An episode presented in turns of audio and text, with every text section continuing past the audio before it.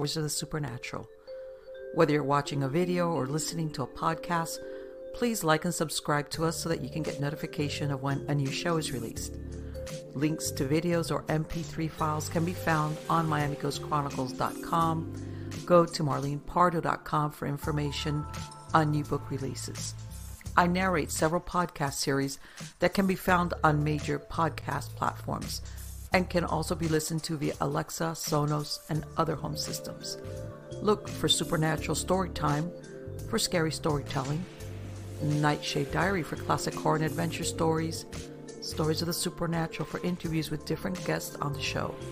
If you want to get noteworthy news about the paranormal world, true crime, conspiracy stories, and anything that is just plain weird, you can visit Stranger Than Fiction Stories tab at Miami Ghost Chronicles dot com or find us on Blogspot. I want to thank you for being part of my audience, and I think you are all wonderful.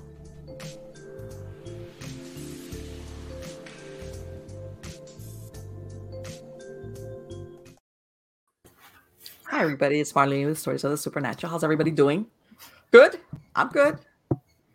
You know, cold weather wimp that I am. I'm putting up with uh, thirty degree um, weather at night. And like uh, even my husband, I do at night the uh, because people ask me, how are the chickens doing?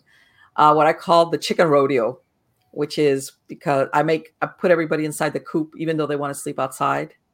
So yeah, I have I have to wait till they roost, and then I go out there when it's getting dark, and I do I call my my husband goes, oh, you're, what are you gonna do, the chicken rodeo? I said, yeah, let's go do the chicken rodeo. So yeah, you yeah I have to grab them and put them in there because uh, you know if not, believe it or not, chickens do get the sniffles, especially you know because in the coop they they don't have the uh, if there's any gusts of wind, even though it's cold, they can huddle together and get warm, and they're okay. And my roosters, they can they can roost. I, I have them covered up, but they can roost outside because if I threw everybody in there, I'd open my coop and I'd have a bunch of semi quasi dead rooster. No, no roosters, no. Even though outside they get along, kind of inside there, no. But anyway, that's what's happening in the chicken kingdom. Um, as far as uh, you know, I'm still working on my nemesis. You know, I've got the hawks and the birds of prey, which in winter for some time they just become more aggressive. Uh, a lot more aggressive. I, you know, I, I, I think for some reason is that some of them that are that have territories nearby, food has become scarcer game, so they widen out the area that they normally hunt in, and that's why I'm getting some of them that bigger ones that I've never normally see out here. I see a lot of here the smaller ones, the sparrowhawks, things like that. But yeah, so yeah, that's uh, that's what's been happening in Marlene's world, uh, that I get up and I look at like, like, what's the weather going to be today? You know, what's the weather at night, you know, because it's like, yeah, Marlene, come sundown, I'd be a hasty retreat. By the way, guys, I'm number one, I'm going to be having a live stream on March first, March first, Fat Tuesday, Mardi Gras. Okay. Which is the day, this is the one, the big hurrah before you went into the Lent season, which supposedly you were supposed to give up, uh, you know, till the forty days until Easter. So I'm going to be doing a live stream on uh, March first, I'm almost positive, for Mardi Gras. And we're going to talk about all the traditions, uh, going back to Mardi Gras, what it meant, blah, blah, blah, blah, blah. And um, also, um, I am going to put out a new show. I know a lot of people had asked me, oh, Marlene, Um, you know, there's a lot of historical places in the area, even some of these older cemeteries. And I'm going to put up something about the author, Marjorie Kinnan Rawlings. She was a author who won the nineteen thirty-nine Pulitzer Prize for her novel, The Yearling. Okay. So look, look for that because I paid a visit. Well, no, I take it back. I tried to find her where her tombstone is in this very small, um, graveyard, and I one of those things that happens where I went at sundown, and I, I could have filmed a horror story there. The the dogs start barking, and these cows that they had somewhere started mooing, but from far away. It was like, wow, this is so creepy, Marlene. Really, it's like you couldn't have picked a better time to come out. But anyway, you I'll let you guys. You'll see it when I upload it. It's going to be a good show. It's it's really interesting. I got a lot of interesting stuff about that, because she actually lived here, Cross Creek, where she wrote all these novels, uh, like in the nineteen twenties and into the early nineteen thirties, are like five miles from where I live. But anyway, let's get on to the good part. The good part is who I have as a guest tonight. And this is the first time this gentleman has been here. His name is Reverend Ronald Feyen-Wright. He's a Catholic archbishop and chief exorcist for many independent traditional Catholic jurisdictions since nineteen eighty-two. He's performed over eight hundred eighty thousand rituals involving demonic possession, assessments, and demonic investigations over the past forty-one years. Uh, Archbishop Enright is the founder of an international organization known as the Order of Exorcists, with clergy members and assessment teams in twenty-four countries worldwide. He has just released a book in uh, January of twenty twenty-two, last month, titled Exorcist Secret Journal, Concealed Cases of Diabolical Activities and Demonic Possession, which in truth is really an autobiography of what he's run across in all his years as an exorcist. Help me welcome him tonight. How are you doing, Archbishop? I'm doing fine, actually. Thank you. Thank good, you good. And, you know, we, we spoke briefly before we started to record, and you mentioned that, well, obviously because of the bio, that you've been doing this work since at, for at least forty years. But how did how did you end up there to begin with? Well, you know, first of all, um, the thing that I do, it's not like a job. It's not like where you have to apply for something or, you know, and, and as a child, most of us, you know, the question is, what would you like to be when you grow up? Uh, and most kids would say, policeman, fireman, Indian chief, whatever. I wanted to be clergy. I wanted to be a priest. Yeah, well. That sounds. Um, and it all happened, started by a supernatural event that occurred in my life at an early, very early age. I, I was about ten or eleven years old. And I remember being in the bathroom, taking a shower, and this super bright light just illuminated the entire room for at least a good thirty seconds. And in that time, it was so blinding. I mean, so bright and blinding. I had to close my eyes for that split second. And when I did, I saw what I call a divine vision. I saw myself much older with a Roman collar, you know, it's a clergy mm-hmm. shirt, and uh, working in some some capacity within the church, uh, not as an exorcist, just as a clergyman. Okay. Um, and I and it, it came in as if I was watching a movie, and it came in like it just blasted into my mind, and I could see everything. And it was only like for thirty seconds, but in that thirty seconds, that altered my path, okay, my journey in life, if you will.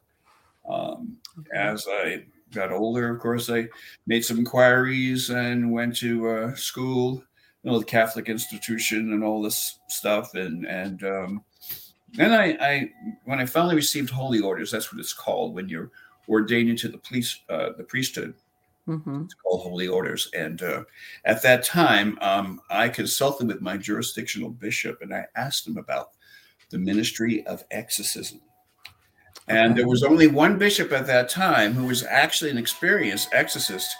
And what he had to do is assign me to this bishop who became my mentor. And I trained under him for four years. Okay. And, you know, I'm, I'm the assistant to the exorcist for four years. And in those four years, wow, I could write a series of books on just those four years. But I will tell you that um, in nineteen eighty-two, I was consecrated. In, in How old were you in your what in your twenties during yeah. those four years? Okay, I was in my uh, mid twenties.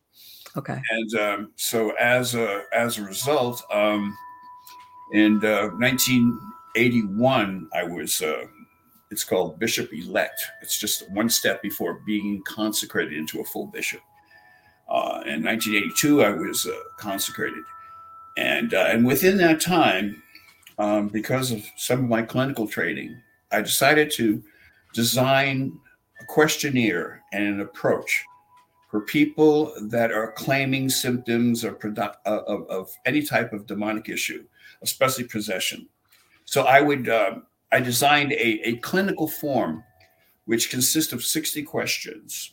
And in those questions, we have to determine whether or not we are dealing with someone who actually has a demonic issue, or if it's some form of psychosis. Okay. There's a very fine line there, because um, there are some mental illnesses that could actually mimic possession, mm-hmm. what we think is possession. Right. You know, and uh, so it's very, very, uh, it's very critical that we get this right. So when, I want to ask you a quick question. Sure. During those four years that you were training under this exorcist, did you ever witness anything that you thought that gave you pause to reconsider? No. Reason being is um, I had a, a calling, a divine calling when I okay. was ten or eleven. So I knew I was on a path. I was on a journey that was already sketched out for me, predetermined already. Okay. And as a result, I just followed the path. Okay. And as a result, I've seen a lot of shocking things. I've seen right, people, right. I guess that's what was my people, question. I've you're young, people. And you're like, wow. Oh yeah, no, I, you know, I, and and you know, and not really. Uh, well, experiencing the first supernatural event when, at a young age, that was like the trigger, because mm-hmm. after that, I started noticing and seeing things that I've just basically took for granted when I was younger. I, I started looking at the details of life, okay, and studying people and things, and questioning certain things that were, you know, mysterious and, and somewhat supernatural. And I just kept digging until I got the right answers. Okay. This was like a long time ago. Right, uh, right, right. Because, you know, I've heard that, you know, there's priests that want to be priests, but they, the exorcism thing, they're like, no, no, no, no, no. You know, they, they just, they're, they just, how can I say it? It's, I don't think, I don't know if it's a question of faith or personality, or there's something in their makeup, just like you're, you were so positive this was what, what it is for you. In other words, it's not for everybody, right? I take. There's two types of scenarios. Okay. Okay. They are, uh, one is a person who, um, who is, wants to seek training and become the ultimate goal, or, or whatever they want to be. They have to mm-hmm. train to be that, that particular, or in that particular position. And then the second category is the person who is called. And uh, and as a result, that calling becomes gifted. The same thing in, in, in, in medicine. You know, you have physicians that are very skilled, and they are considered gifted. Then you have physicians uh, that are just so-so. You know, they right, just go through right. the motions. They don't have the commitment that should be there, or the drive, yeah. and, and things of this nature. So you always have those two that coexist. Mm-hmm. Okay. Um, of course, I like to think I'm on the latter, you know, where I, I was called to do this. So it okay. was not like a, it's not like a job, you know, that I had to fill an application in and, and, and right. applied for. It was an actual calling. And I'm thinking maybe that's why they trained you for four years. So it was like, yeah. you know, that's, this is like, we're going to give you enough time to, you know, well, if you not- go forward, you're sure about what you're going to do. Well, one of the main things involved in this whole scenario is that we're actually dealing with demonic entities. So mm-hmm. there's an actual real war going on between good and evil. And uh, the good has to be there along with the evil. They both have to coexist in order to know one from the other. They both have to be there. And as a result, um, when we go to the darkness, when we talk about darkness and, uh, and diabolical things that... Um, that affect everyone at one point in time. Um, mm-hmm. When that happens, you know, you have to be certain that, especially if you're if you're the assessor, you have to make sure that you're dealing with the actual, real, genuine article. You have to make sure that it's a true demonic issue and not a psychological. Uh, you know, and there right. are other categories too. There are people that like to. Um, there are people in our society that look that want attention. Yes. And uh, and so they'll do anything to achieve that attention, um, or, you know, other things that borderline psychosis, where um, they actually think that they're experiencing something supernatural, and right. in reality, it's just a, a chemical imbalance that uh, that's taking place.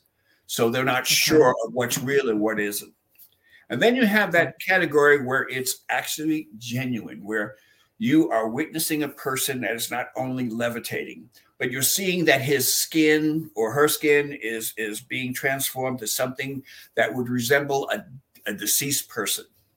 Wow. Um, the, the skin is always a, a gray tone, cold to the touch. And uh, it, it actually, you know, looks like you're dealing with a with a cadaver, because Um, the whole appearance is just like if you're dealing with, with that kind of scenario. So it's very um, it's very interesting. But what makes it more critical in terms of being called to this kind of ministry is that if you should make a miscalculation and say, okay, the person says he's possessed, eh, maybe he's possessed. Well, let's just do an exorcism. Let's just do a ritual. You mm-hmm. do that, and if the person is not, has no uh, demonic issues, but rather has some form of psychosis, that, and he has this delusion that you're feeding into, uh, then what you could do is you could be pushing that individual further into into their psychosis, which could lead to suicide. Right. They start believing it themselves, in other words. Yeah. Because the idea has been presented to them. There are and because, of course, they're mentally ill. So now they start, like, especially if it comes from an authority figure, it's like, oh, I am? Yeah, I could see where that right. could be a big problem. Yeah. Yeah. So, I mean, I always tell, um, I always tell, I, I've trained my clergy. Uh, I have uh, probably over a thousand clergy uh, worldwide um, that actually have a ministry of exorcism where they're the bishop, they're the jurisdictional bishop for that, whether it be parish or uh, city, town, whatever. But mm-hmm. they are in charge, and they have a team that will actually do the assessment before the clergy even gets involved. The okay. jurisdictional bishop has to review the psychological reports, the medical reports of the individual, because mm-hmm. uh, medical and physical can mimic certain symptoms of sure. demonic possession. So we have to see what what the psychiatry uh, community would say about uh, their psychological evaluation. In my organization, we've had three psychiatrists. And what they would do is they would interpret the the actual um, report, the psychological report, and see whether or not there's something there that uh, that may indicate that there's something um, beyond the norm. Okay. And uh, and if that be the case, you know, they can make a decision as to whether or not it's an actual mental issue or if it's right. actually something that they can't explain. Then they would shoot the report to me, their recommendations, and then I would look at the investigators' reports. The investigators, they go out to these various locations that have requested our services. Mm-hmm. We send out a team to go out there. They would interview the individual and the household members. And while they're doing this, they'll be using my questionnaire that I designed, you know, forty years okay. ago or so. So they're using the questionnaire. And the questionnaire is, uh, it sums up in three different categories. The physical, of course, the health issues, and the manifestations that might be going on in the house. So we have a series of questions in those three categories. And uh, so as they're asking the questions, the individual who is making the claim of being possessed or experiencing some type of supernatural event due to uh, demonic influences, they would actually um, react and respond to each question. And while this is happening, one of the team would be operating a camera, which okay. would be taping everything. Now, see, everything is done remotely and from my point of view, because okay. these assessments could be coming from around the world. I mean, I have mm-hmm. people in the Philippines, I have people in, in Poland, in right. uh, Europe, and you know, and, and as a result, they would send their reports to me. And that would be their investigation reports, which are assessment reports. Okay. They would send the questionnaire. I would examine that. I would examine their mental and physical health based on the reports that would be accompanied with the assessment reports, which I forward to our psychiatrists. And they give me their recommendations. And then the ultimate decision would fall on my shoulders. So I would look at all the evidence and uh And then, of course, through this thing that we call discernment, we know it's a spiritual uh, form of, of, of decision that comes from a higher authority. I could make that decision as to whether or not, and then I would make my recommendations to the jurisdictional bishop. Now, okay. I'm somewhat semi-retired now, so I claim. Yes. Uh, and, and so, and so I've been doing this for over forty-one years. Yeah, yeah, it, yeah. I, I'm thinking, how do you retire from that? It's like, no, I don't think you don't really like, retire from it. I no. mean, I, I, I still get the the emails from people requesting, you know, uh, services. I still get uh, requests from clergy asking my input uh, on something that they may suspect could be uh, of a demonic issue, uh, uh, things of this nature. So I, I, it's still an ongoing thing. you know. And so as a result, this what this background is my office, actually. Okay. I, even I'm semi-retired, I still have an office that I maintain, and and as a result, um, uh, when things come in, I have to make, I have to read everything. I mean, all the, all the daily emails, and you probably have the same thing, I'm sure. All well, the you know what. It, it, I think, you know, they, they they even talk about it with different types of jobs. Retirement, it's like, you know, I think we all need a purpose. But when you, especially with something that sounds like it's your passion, you just can't say, okay, from this day on, I'm retired. It's like, forget it. No, it's like, you can't. All that knowledge. Nah, I probably. I tried, I tried doing that so many times. okay, ah, look, I'm retired. There's always going to be a phone call from somebody who's going to call you and say, look, this is a special case. We need your help. We need your expertise. I've got a lot of criticism saying nobody could retire from what you do. I mean, right, you know, exactly. And then, exactly. you know, and then you have, you know, the trolls that will jump on, yes. on board and say, oh, what are you doing? You know, you're just, the thing like, is, the thing is, I have, and in all my forty-one years, I have never asked for a penny for any of our services. That's incredible. Our services like, are people free. People don't realize. Yeah. And the reason they have to be free is if you want to be infe- effective in when you do your rituals, you have to make sure you have the endorsement of God. And in the sure. scripture, it says, you know, freely given, freely received, freely received, freely given. You know, we're given the ability to heal through this form of ministry. And in order to have God's endorsement, we have to make sure that we're doing uh, and trying right. to follow exactly the way it's supposed to be. So um, so when we say... Okay. It's, no, you it's can't. It's, it's even in the prep work, it has to be, I can imagine. Let me ask you, have you ever had any team scared? Like, you know, it's like they're calling you up. It's like, yeah, hey, you know, that report you're going to get. Because I imagine uh, maybe some of these uh, attachments or there, there's any type of demonic infestation or whatever. They're like, let's get rid of these people. You know, we're going to scare them out of here. Have you ever had a team? That oh, sure. To them? Oh, yes, yes, yes. I've, I've had clergy, new clergy. that, that have uh, said, oh, I, I don't think, you know, and as a result, you see every clergy that joins my organization, I ask them to tell me a story. Tell me the story about you being called divinely to do this ministry. And if they can't right. give me a story, then right. the odds are they didn't have a calling.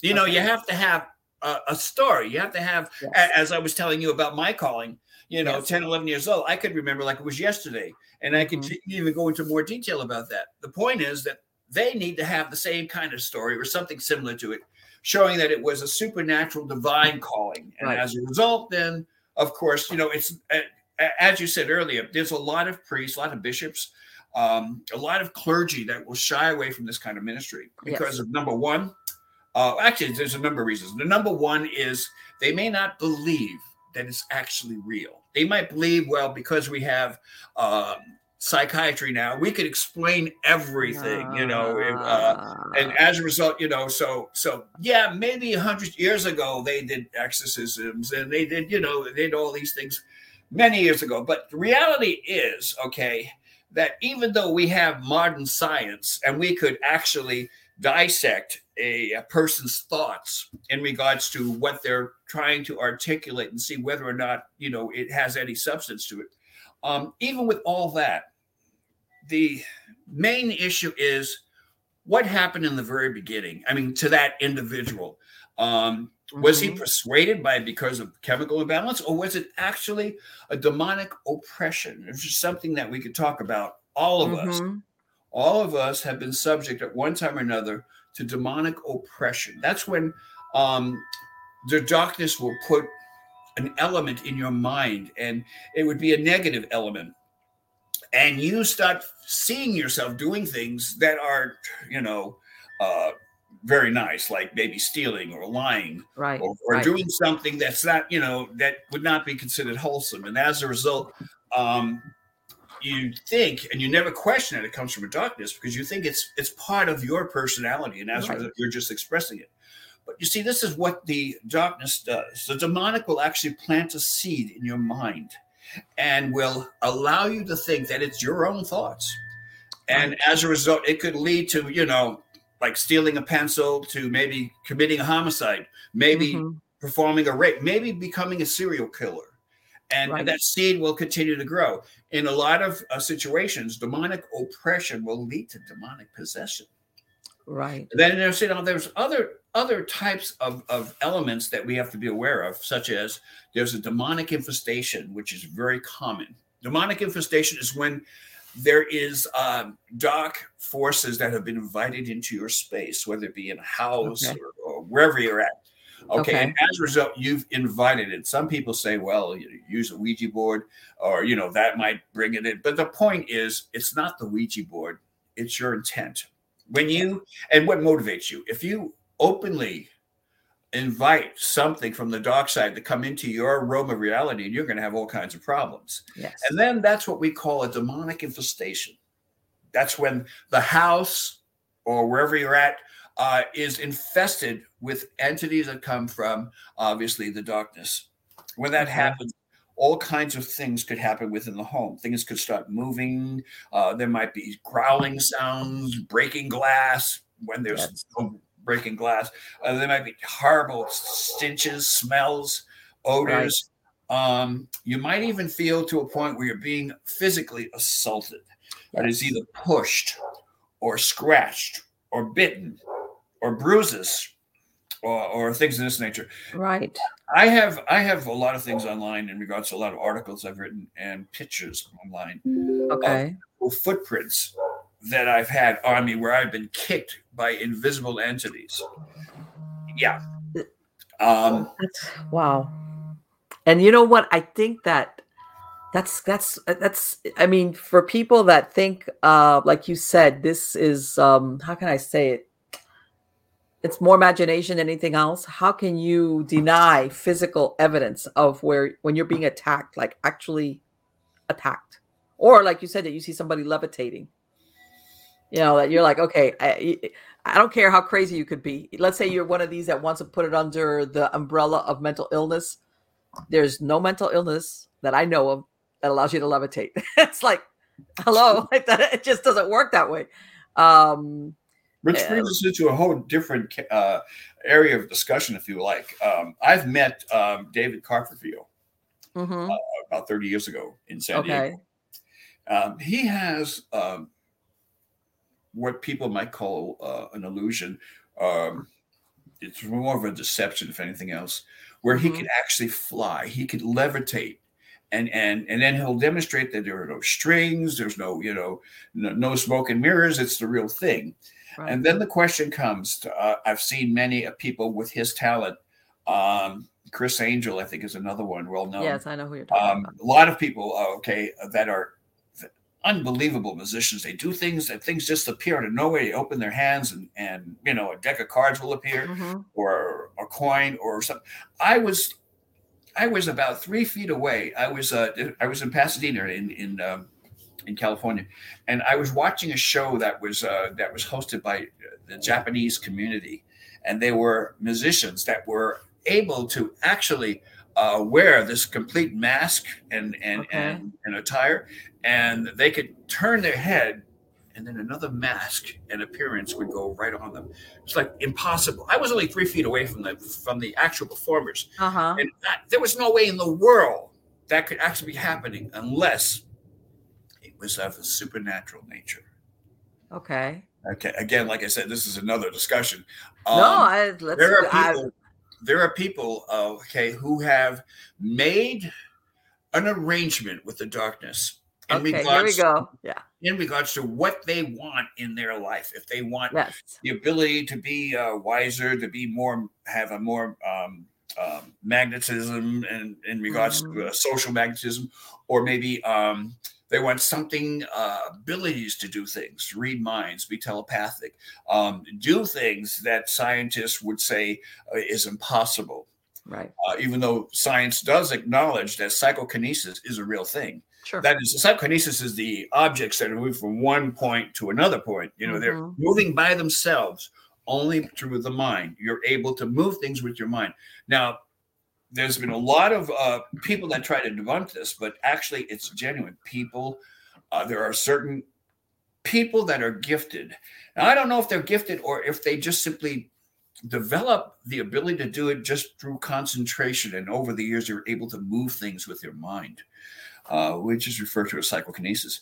But uh, getting back on point, okay. Um, mm-hmm. What was the point? Well, no, no. This is the thing that you were saying. And, and like, um, well, because I said levitation, and then you, you talked about certain magicians. And I understand that a lot of it is the illusion, whether it's, especially nowadays, whether it's mirrors or just the angle. There's a, a variety of ways that. I, I think my, my main point was it's real magic. It's, it's real magic. Right, that there, it's as much as they want to make it look like it can be, it's, in other words, that it's totally, um, that there is no, how can I, supernatural in the magic. How's that? That it's just that there's such a great magician that their sleight of hand can fool you. But I, I understand I, what you're saying, that in certain, uh, maybe with certain people, for that yeah, ultimate right. magic trick. Yeah, you see a lot of them in Las Vegas who are have who are very wealthy, and I think there's a reason for that. Interesting enough, okay, there are famous people that have died in the forties and fifties, mm-hmm. and they had incredible talent, whether they're singers, yeah. performers, whatever, but they're famous people and they died early in life, yes. um, even comedians. And I think um, a lot has to do with a a supernatural arrangement they made with the darkness in mm-hmm. order to be successful. They had to trade something. They had to do something and trade in order to gain those abilities. So I'm, uh, I'm right. I'm, it was like yeah. a, that quid pro quo. Uh, yeah. yeah. I'm going to give you this fame and fortune or whatever, everything, but you're yeah. not going to, you know, like it's only going to be good for X. And then I don't know if you've heard of the twenty-seven Club, which is many uh, musical artists that died when they were twenty-seven. And there's always been that thing uh, very similar to what you're describing. They reached like their peak of their fame very young, and then they died. Some of them suicide, others drug overdoses, others weird accidents. Yeah. Uh, I, you know, something I, similar. I, I, I'm, I'm a firm believer. I have another hypothesis in regards to in the same lines. Uh, first of all, the old cliche about uh, there's nothing, um, there's no such thing as a, a free uh, situation. Okay, everybody's mm-hmm. accountable, and there's always um, there's always a price to pay. Okay, a lot of these these creative people have made deals with the darkness, and as a result, uh, they were able to excel in terms of their abilities, whether it be mm-hmm. magic, which could be, uh, like I said, totally uh, an illusion, because it could be actually real magic. They will probably do whatever they can to make it look right. like it's like on the line there, but uh, but they'll have the showmanship like um, like the fellow I mentioned. Um, I don't want to mention any famous names, but I can't I can't wig out my audience too much if I do something that's like totally impossible, because then it'll be like secret will be out. But um, yeah, they yeah. they they I, I you see a um. Yeah, some things, and you're thinking, especially when sometimes, in your case, which was great, because you're saying you were three feet away from that performance, you know, and when you see it on television, you're thinking, well, you know, man, you know, this could be anything. God, God knows there's a lot of, you know, nowadays cameras and things, but when you see it three feet away from the person, yeah, it's like, and okay, there's a part of me that's saying this is somehow, this is not possible. Yeah. So help me God, I'm telling you, I was right there, three feet away from the performers, and I was like right in the first row. It was like just chairs they had folded, and we were like, uh, it was at one of the museums, uh, an Asian museum in uh, in uh, Pasadena. But I couldn't believe that I, I was really studying this person. As I said, from childhood, I've always been a, an observer. I call myself uh-huh. a profiler, and in fact, you know, I happen to have an online, you know, course, mm-hmm. okay, for clergy. Uh, right. In regards to what we're talking about. The reason being is that there's so much out there that people are totally oblivious to until they fall into it. Uh, right. Just think of the horrors that would be if you happen to walk into uh, a situation where um, perhaps some kind of um, uh, seance or ritual going on, and uh, and it's all leaning towards the dark side, and you just happen to be caught up into it. You know, yeah. and then, and then, you know, it's funny thing about um, um, the uh, the game, uh, Ouija boards, um, the very first thing, the first question that the person always asks is, is there anyone there? And who are you? And and now, if that's not an invitation, I don't know what is. I have no idea. That that that, and yeah. you know, and I've mentioned it in my previous shows. I said sometimes you don't have to be the person with the fingers on the planchette.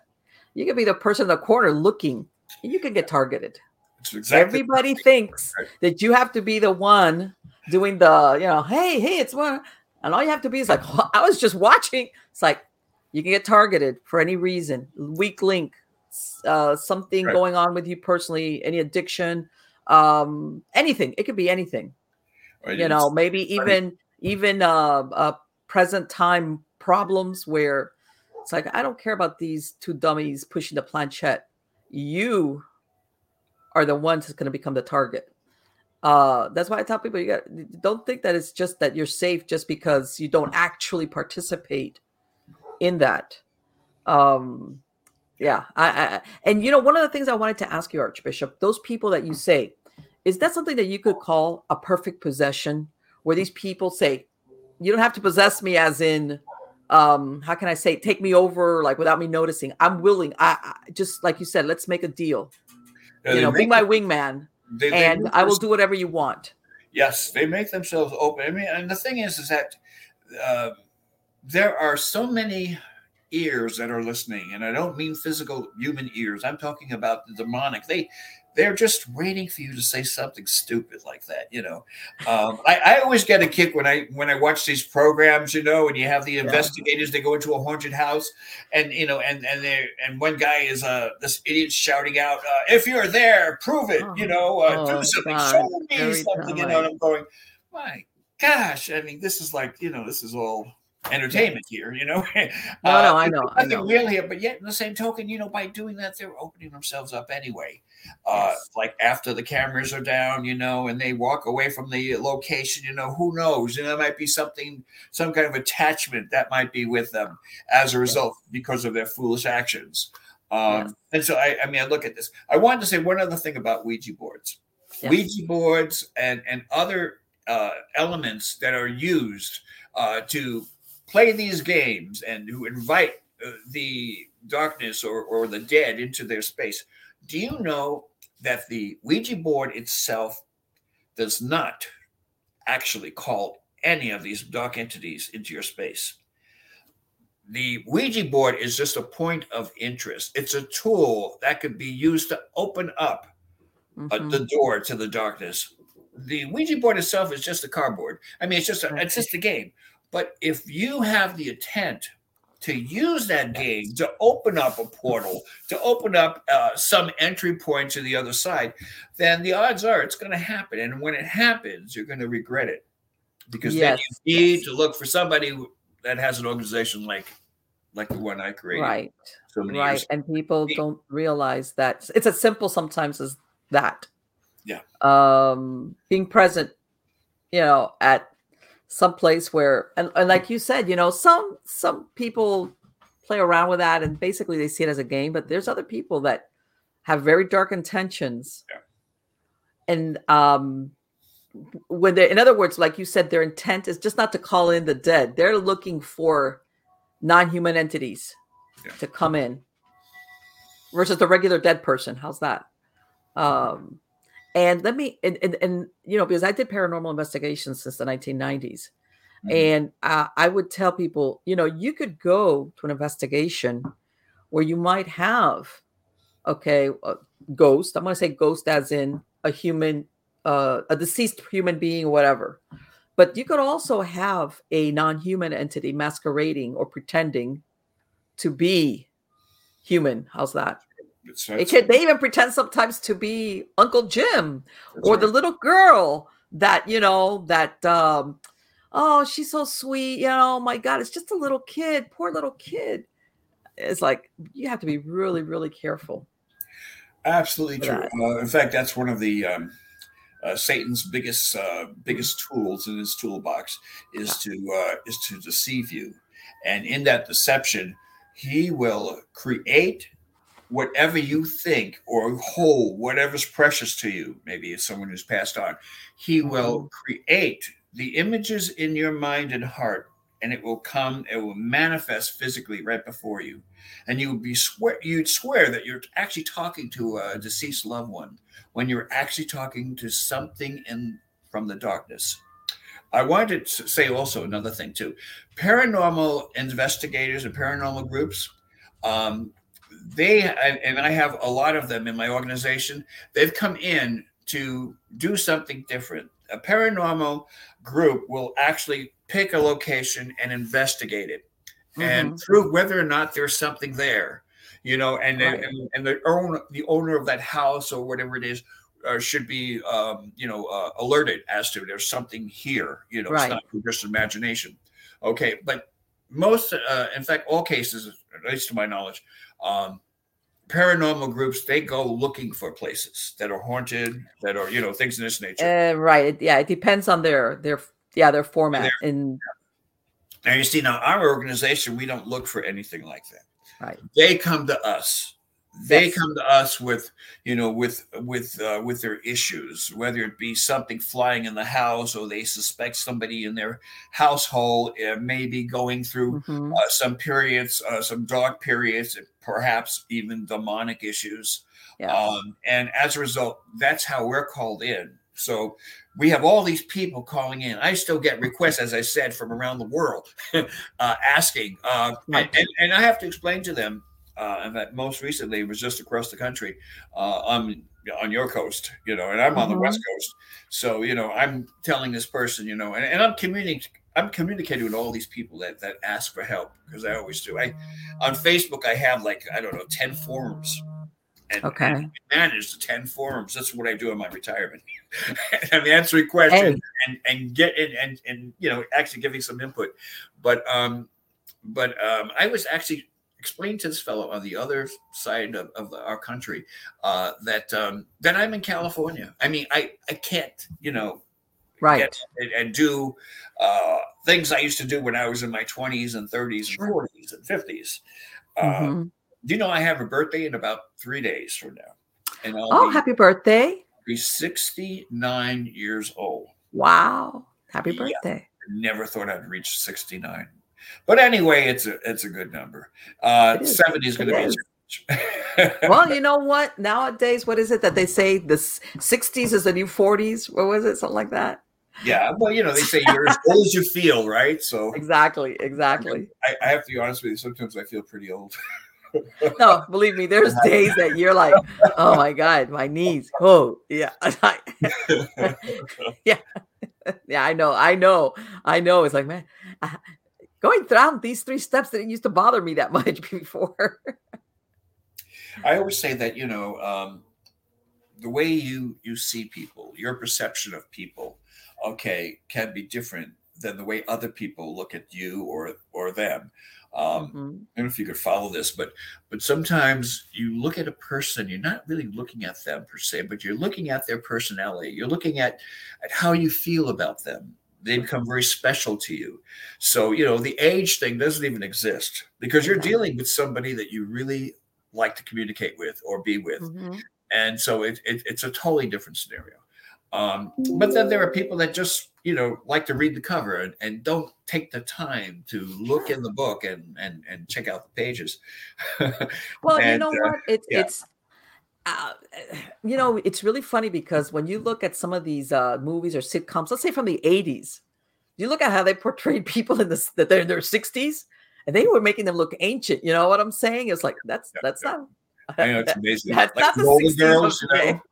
The Golden Girls is a perfect example. Yeah, know, with the grandmother. Um, the yeah, the the uh, Stella, yeah, Stella Getty, which played the the mother yeah, of uh, yeah, that's the same, the same age as the daughter, but you never know because right, yeah, as they made her look like yeah, but yeah, it was uh, but it's like you know yeah, our, and, and um, God, I can't remember the author's name. He's a doctor. He wrote this book. I want to say like ten years ago, and he was talking about how society, and we buy into it, by the way, society puts these expectations it's, as you age that, okay, if you're this age, this is how you'll behave, how you'll dress, how you'll feel, you know, and we buy into it because, you know, If we're in society, you're in society. And it's like a universal societal overview that as you have this age, this is what you should be doing or not doing. And he says all of this is made up. There's nothing that says there's always a this is what you're message. Going to feel or anything like that. There's a subliminal message in every yes. uh, advertising commercial you listen to. And, Absolutely. And time when it's when it's said to you over and over again, you start believing it and you buy the product. And uh, mm-hmm. so, yes, that's exactly right. Exactly what you yes. said is is absolutely true. Yeah. A lot of people feel things like, like I just said, oh, my knees hurt. Because, oh, yeah, when you get a certain age, you start getting like arthritis, right? And then you have to stop and think. And and it's exactly like what you said. You know, especially the way the subconscious works. And I understand the way the subliminal messages work and how much... um How can I say? So your subconscious is always recording everything, and you could see a yes. commercial, and you're even the beats of music, which put you in a hypnotic trance, where what you're picking up on a subconscious level mm-hmm. is much more than what you think you are. Absolutely, true. You know, it's inferred. It depends on the person's suggestibility, et cetera, et cetera. But yes, I understand exactly what you mean. How, it, and I tell everybody when I used to have clients. They would say, you know, I would give them little recordings to relax. And they would say, Marlene, you know, well, I don't have to come back. I said, I, I hope you keep on listening to the recording. I said, because you, you, this is continual, whether it's an advertiser for a car or whatever, or nowadays for a, a pharma, a big pharma.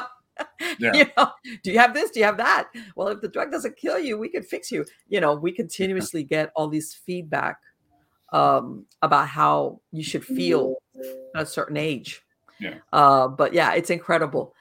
Um, one of the things that I, I wanted to ask you, and, yes. and since you've been doing this for so long, when I used to be more active, I used to work for a foundation here that ran in Florida. And one of the things that attracted me to it is that first it would do a scientific approach, exactly like what you described. Are we talking, is this legitimate? Is there mental illness, you know, or somebody? And I tell everybody, I remember back in the nineties, by the time we, I got called in, which before I even worked with a foundation, people were, there was truly mo- not a good portion of the time. There was really, truly something going on. People were at their rope's end. They had already called the electrician, the plumber, sometimes the clergy, depends, you know, they, they, they had run out of options and they were like, usually you got called like a person that knows a person, please come over, very quiet. Shh. And these people were like, at their rope's end. And I say nowadays with all these paranormal shows, they hear a strange noise and everybody runs out and sleeps in the car. And I don't know if you've run across that, where this advent of the paranormal shows, everybody thinks everything is a ghost. It's like, slow down. Because I think that sometimes people don't realize you don't want this. Yeah. You do not want it to be a supernatural agent. It'd rather be more preferable that You maybe you have to do electrical work on your house or replace plumbing. And the reason why I say this, I went on a few investigations where you basically were telling the people in the house, there's nothing paranormal here. This is, we think this is this and this. And, and they were like, no, you know, they wanted to have of course, of course. a paranormal so thing going this on. The whole thing. This is why we have assessments and, and you know, and we, we interview these individuals and we not only uh, investigate them, but we also investigate their house. The history right. of that, uh, things of this nature. Uh, an ideal team, an ideal assessment team in my organization would have not only people that are good communicators, but also, and open-minded, but also um, to be very critical and to be, um, uh, have the will show me and prove me type of uh, scenario or attitude. Um, okay. They uh, have to be, um, there's one person that should be a cameraman. The mm-hmm. second person should be a carpenter or maybe electrician. Uh, a third person should be um, maybe a nurse or somebody in the medical field. Right. Um, and, and the fourth person could be the lead uh, who would be conducting the first contact interview, uh, this type of scenario. The reason you have these other trades that, that should be part of the team is because you have to examine everything. As you said, it could be an electrical problem. It could be black mold. Black mold yeah. in the house or even mm-hmm. in the basement can, uh, over a period of time, can actually yeah. uh, cause hallucinations. E M Fs, where, high E M F you, rating readings will also exactly. produce a lot of weird exactly, sensations in exactly. your brain. Very good. That's right. Good for you. I mean, you have you have good knowledge there. Yeah, a lot I've, of a lot. Of I've people, been to a lot of things that uh, I, I I've told people. My audience has heard my stories along the way. I, I I've gone to places and you know that it's like if it's if it wasn't that right spooky, it was kooky. It was like what? Okay, you know, things like that. And um um. You know, my, my boys, my teenage boys, I, I would take them on a couple of, when we went to like this historical place in that cases, they, they had a ra- laughing, they had a running joke between them that would say, you know, everybody, it's something, the ghost pops out, everybody's running away and here's mom going, hey, look, you know, because that was like a little bit, you know, it's like, okay, well, but that's what I'm here for. But uh, yeah, uh, but I, I, I have seen darker stuff that is, um, that people sometimes don't realize what they want or what they're pursuing, exactly where it leads. How's that? Yeah. You know? And so let me ask you, here you went, you were, um, you did that, that apprenticeship for four years. And then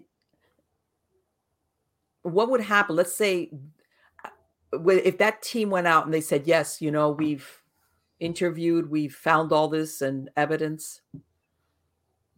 And then that's when, at what point you stepped in then to do the actual exorcism, or how does that work? When I have the psychological and physical reports of the individual, and I could rule those things out. And when I have mm-hmm. the assessment reports along with the video in regards to the first contact interview, when I have all that information along with, as I said, our medical uh, recommendations, then I can make a, a, a valid, a true, hopefully right on decision in regards to whether or not we should uh, pursue a, an actual formal formal ritual of exorcism. If um, if it's a jurisdictional bishop that's asking me for my opinion in regards to mm-hmm. all their all the stuff I just mentioned, then I would review it and then I would give them my opinion. Then the jurisdictional bishop would make the decision to get their team together and to do um, an actual ritual of exorcism. But to do that, okay. that's the last resort. I mean, you know, you have to make sure that there's no other issues involved. If okay. we know it's a genuine case, well, then we have to pursue it as such. Um, and what yeah. about family members that are in the same household? People that are live in the same household where there's actually a genuine demonic involvement involved, um, mm-hmm. they experience what's referred to as traumatic Uh, sensation okay. within their very being, uh, because they're infect- they're actually affected of, of everything that's going on. Okay, it could be their, you know, their mother, their sister, their brother that might be actually demonstrating um, supernatural events that are taking place, where things are moving in their room, uh, where where they're uh, skin is opening up because, uh, and then sores are start appearing or burn marks, oh. or even spontaneous fires may occur in the room itself. Wow. Uh, for no for no apparent reason. When those things happen, everyone in the household will be affected. Um, in fact, for that matter, even the team that goes and, and actually investigates and actually does the actual assessment, a lot of them uh, will experience physical things that mm-hmm. may take place, such as bleeding noses. Um, really? um, I've had many reports of, of, of some of my teams that have actually experienced running, bleeding noses as a result. Um, wow. Yeah, there are, of course, the scratches and stuff like that. I don't mm-hmm. play, pay too much mind to that per se, because that could happen, um, you know, in, in any event, you know, I mean, in any right. case. I mean, you, you're going to, you're brushing up against a, uh, an unfamiliar environment. So you might brush up and actually sure. get scratches and, and then think that it's something, you know, supernatural, mm-hmm. something that, that appeared, you know, and it's very diabolical, but it might be explainable. Um, when I see bite marks, okay, uh, in oh. places where um, where the skin It'd be impossible for somebody broken. to bite themselves. Right, right, and, and it's done in the back, or you know, or or their, their buttocks has been bitten, literally bitten, and uh, and God. and they're living they're living by themselves, and this is happening, you know, and and yeah, it's like how that how's that going to happen? How is that happening? You know, um, and then. That's one of the many things that, you know, you have to look twice and say, okay, there's something going on here. The levitation. Let me ask you, when you take that, go ahead. When you when you take the history of this person, let's say like the assessment, do you take into consideration childhood trauma, either yes. physical, emotional, yes. sexual? Yes, yeah, so that falls all into the psychological profile of the individual. Okay. Um, and that's, you know, the, you know, their, their upbringing and, and their environment and stuff like that. Mm-hmm. The investigators do what's referred to, even before making the first contact interview, our lead investigators will first do research on the individual, find okay. out if there's anything that's been published, okay, online or anywhere else, so where newspapers, so on, about individual being involved in, um, in a crime, maybe, uh, Uh, suspected of, of some foul play, or maybe an individual um, was um, made a scene. And there was one individual, in fact, in Florida, actually, when I think about it, a few mm-hmm. years back, okay. where there was an individual that bit off somebody's face and was actually eating the flesh of an individual. Yes. Uh, and they were saying that uh, the person yeah. was, uh, uh, was had uh, bath salt, was uh, he was... Uh, he had bath salts, exactly. It was a homeless man and supposedly had taken some bath salts. Yeah, yeah. You see, I remember that case. That that was horrific. Oh, yeah, very much so. Drugs like that, and any drug, any any substance abuse, can actually lower your defenses and make demonic oppression become very pre- pre- prevalent. Okay, in an individual, at least uh, you can see the manifestations based because they lowered their guard, and as a result, they allowed themselves to be open. Mind, you know, in terms of their mind and allowing these darkness right. things to, to take place. Uh, when I when yeah. I heard when I first read that story, I said, "That's a perfect example." You know, the same thing with the w- with the various famous serial killers. Okay, they all have mm-hmm. an interesting commonality there, and and sometimes you could see it in their eyes. You could also see it in their behavior, and they seem to almost mimic each other. Because it's mm-hmm. all part of the same scenario. This demonic oppression, um, demonic possession is uh, that's a, that's a up to an, another level where you're not really able to control what you're doing, but you do have periods where you come down and you can actually um, be yourself for for a little, little time, and then it will come over again, and you'll become possessed. Uh, that is the the personality of the demonic entity. Will become manifested within that individual. And then what you see then is no longer the human being, but you see a demonic entity actually playing out physically within the, the, the host, within their within the body that they've possessed. Mm-hmm. And, uh, and then you'll start seeing other things. That's where the, the flesh turns to a grayish and cold uh, type of scenario, where cold to the touch. And uh, and even, you know, various spots and, and sections in the house will actually change because of their presence. Everyone in the household is affected. Everyone sees what's going on. They know it's real. A lot of them are frightened. A lot of them sure. uh, will have psychological uh, um, will, will uh, after effects as a result of being exposed to these these incredible, horrific things. And so, yeah, they, this stuff is really real. When you're ready, uh, let me know. I'll, I'll tell you a really interesting story that happened where I almost lost my life. And this was... We, I'm going to ask you about that. But first, I want to ask before I forget, since oh, you're sure. from New York. Yes. You were there during the Son of Sam murders, I take it, right?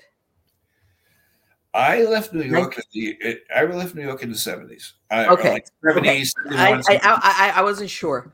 And yeah. I was going to ask you because you know that they wrote a book saying that Uh, Berkowitz wasn't the only one. There was a group of Satanists who yeah. have perpetrated. And I think, have you ever had a case where it's somebody that was a Satanist and now is trying to get out of it yeah. and ask you for help? Yes. Yes. Yes. In fact, the majority, well, I'm not going to say majority. I'll say there is a, uh, a portion of the people who have asked for my assistance in the year, right. in the past years, who have um, been... In fact, there's one very famous psychic that came to me and had um, some major problems. And she's was on T V and she wrote some books and so on. And she came to me with her with her terrible nightmares. She used to have um, horrific, I mean, horrible, dark nightmares, and so much so that it was taking over her life. And there were certain things that she would find herself doing, okay. which is totally out of her character, you know. And she knew something was wrong. Especially when she started cutting herself. And uh, then, you know, of course, this could also fall under uh, mental illness. And, but, but something has to drive you to that point to do that, to actually injure yourself. Mm-hmm. And that's when she came to me, and um, and um, and she she literally swore me to secrecy in regards to her identity, because she's a famous person, and um, mm-hmm. she's passed away a, a few years ago now. But um, but I, you know, I still hold that confidentiality. Um, there are psychics. There are people that are um, that were. Um, full-blooded uh, Satanists, you know, and they go, they're mm-hmm. part of the covenant and stuff like that. And they find themselves where they have a, a moment of clarity where they say, mm-hmm. holy cow, what am I doing? Or where, what is this all about? Or maybe uh, a, a multiple uh, series of confusions where they're just totally, uh, they just need answers. And so, uh, and so those people would come to us, you know? Uh, so yeah. Well, the reason why I mentioned the Son of Sam was, you know, he he he he's totally done a, a reverse. He found Christ in church, you know, in, you know, he's never going to get out.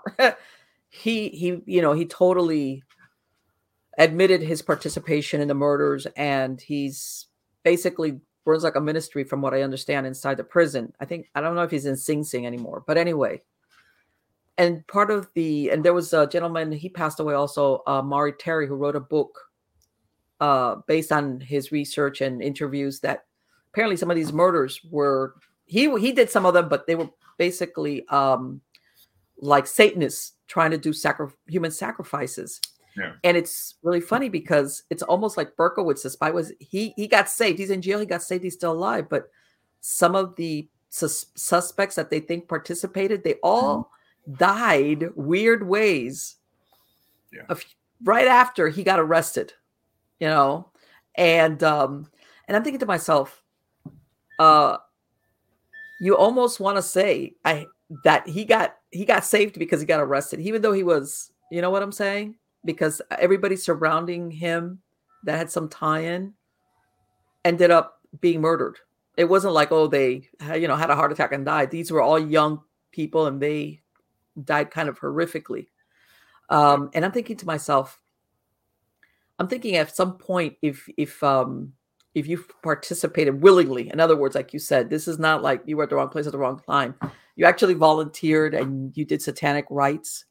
How do you backtrack out of that?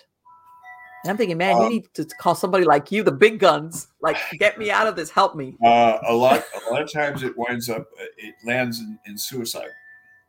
Um, a lot of people uh, oh, that boy, yeah. will do a, a suicide type of scenario.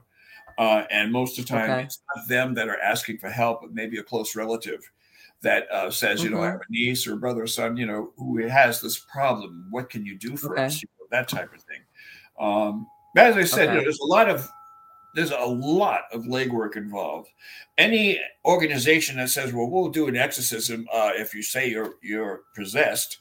Um, I would not mm-hmm. go to an organization like that. First of all, if they haven't done the legwork and they haven't done Uh, eliminating, you know, the obvious. And uh, if they haven't done that, and, and the odds are that whatever they do, um, I all I can say is God bless the, the victims, because uh, they'll either be um, successful in what they're doing uh, or not. You know, I mean, it could push them over the edge. And uh, that's why I say it's important. Yeah, I, I can see where speaking yeah. to the wrong person could make it a lot worse, oh, yes. a lot worse. And what about that case that you mentioned before, that you said okay. that you lost, almost lost your life? Yeah. Um, and this was, this was horrible. I mean, it was incredible. Um, and documented too. Uh, um, in, in twenty thirteen, um, after an assessment, my team gave me the, the evidence, and, and the psychological reports came in.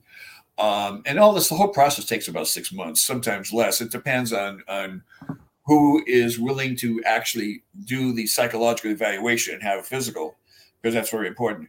Um, so after examining all the assessment reports, the recommendations from our medical people, um, I made a decision that I would do it myself, since it was local. It was in Southern California.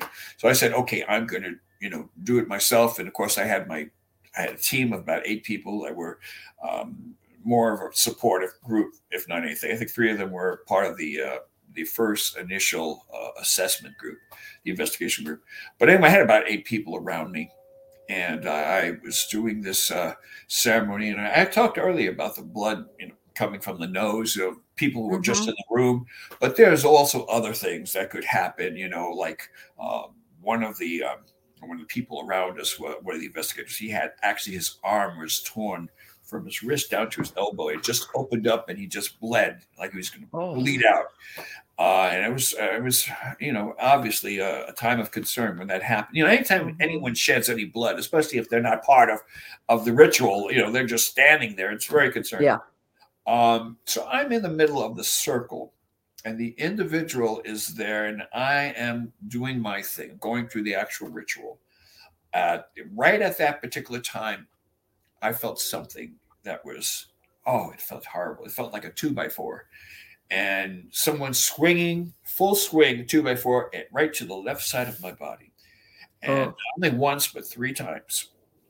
Sometimes three has an interesting, uh, yeah. very relative, you know, because it's a mockery mm-hmm. that, uh, yes. you know, the darkness does. Anyway, um, three pounds of, of this invisible two by four just went right across my rib cage. I have the prayer book in one hand. And, uh, and at that point, I think I had holy water in the other, and I started losing my breath, and I, I fell over a little bit, and uh, able to get up. The pain was so incredible; it just took my, my breath away. I continued the the actual ritual, and uh, and after several hours later, we were uh, we were done, but I could hardly catch my breath. And so, as I was being uh, uh, one of my people. At, drove me home, I, I I just couldn't breathe very well. So I contacted my family physician, and he said, well, let's uh, let's see what's going on. And uh, went to the hospital, took an x-ray and uh, some other tests, and they found something really incredibly uh, interesting. Um, they found that I had a two-liter sack of blood wrapped around my heart. Ooh. And it coming from this side of my body, with the left side, wherever. Straight. Right, right, right. Okay. And the reason I, I wasn't breathing normally is because um, the blood sac was expanding and leaning on my lungs. And I, and, and that's the reason I couldn't breathe. Right. Yeah, your cardiovascular system. So they had to, uh, they had, they, they did an operation. Uh, and then I had three operations that were all related. They had to, you know, no, no. And, and it's interesting too, because in this operation, I was semi-conscious. And, and and they were performing it. I was like in this big donut, you know, it's a, mm-hmm. a CAT scan. And the doctors were there, and they were operating on me and releasing the blood. And I was like semi-awake, and I could actually see what was going on.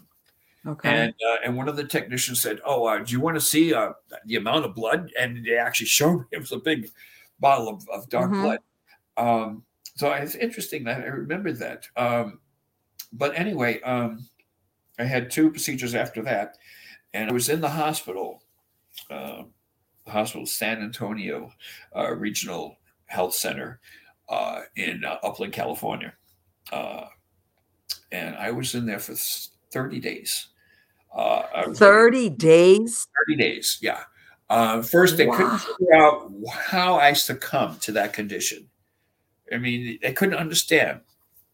After the first week, they got the uh, the the, uh, the health department involved. The uh, um, the C D C came, the head of C D C came, and he had to do an evaluation, and he couldn't explain as to why this was happening. I was putting mm-hmm. I was put in seclusion um, for thirty days, uh, and then well, because uh, they thought it was something you caught. In other words, is what you're yeah, saying. Well, they were trying to rule out everything. You know, they were trying right, to right, but still, I, I know trying to be.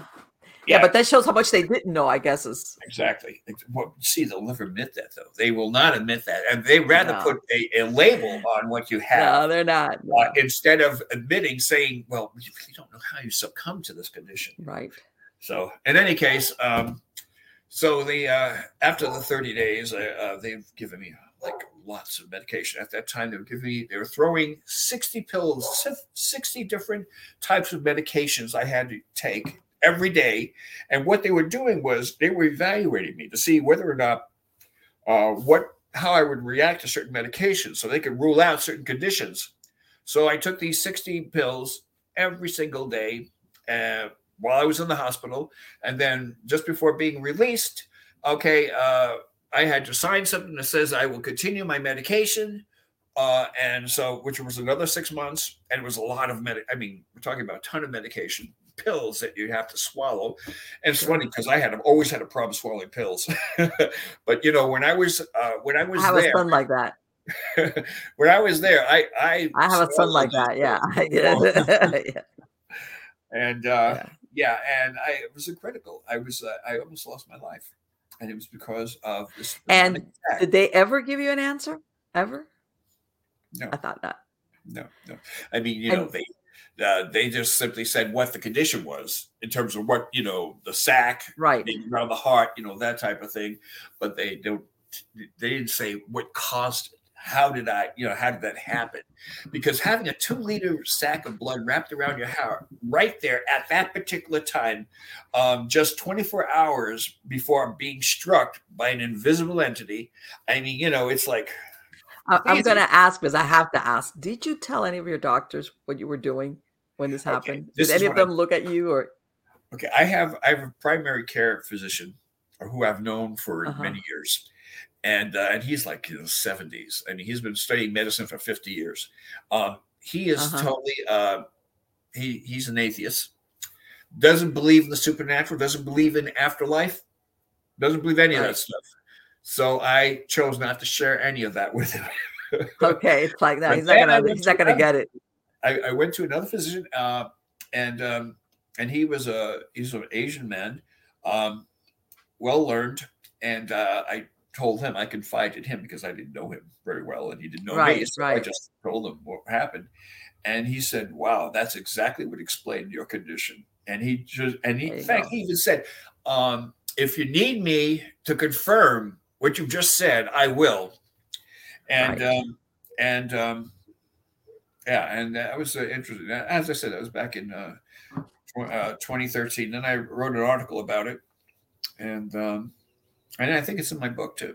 So yeah, it's uh So yeah, it's, did you did this ever repeat itself? The this uh this thing with the anytime anytime something happens to you and it's of a of a true spiritual nature, whether it's dark or, or light, you're always going to have something that will be a residual of that, and you will live with that. Okay. It, I call it a, a spiritual tattoo. It's it's a it's it's right. a mark. Physical, a physical okay. mark on your body okay. as a result. And then there's a chain reaction. Anything that's foreign that is, touches your body or goes into your body, okay, there's a chain reaction in your cells, in your in your whole metabolism is altered because of that particular uh, incident. Now, we were talking about information, and we get information all the time. You know, it's interesting. When they do a, uh, an autopsy, okay, and they remove the brain, you will see the brain, and you will see all these lines and creases along the brain. Every time you receive information, it leaves a physical mark on the cortex of your brain.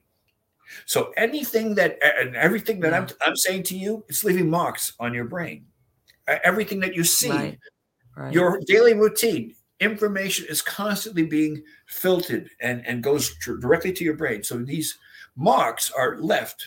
Now just think of all the residual effects that may have occurred from your early childhood, your early re- remembering things wow, in the very yeah. early time. Yes. I mean, you know, all the stuff is with you. Now, consciously, you may not remember these details, but if you know mm-hmm. anything about uh, clinical uh, hypnotherapy or uh, hypnosis, mm-hmm. um, yes. it's been said uh, that people that are actually under a deep form, which hypnosis is a deep form of relaxation, when that person mm-hmm. gets to that point, their subconscious mind is open, and um, and as a result, um, things start surfacing when questioned. If you ask the right questions, you get right. very interesting answers, and it all comes from your subconscious mind. So you know yes. you may not even be aware of it.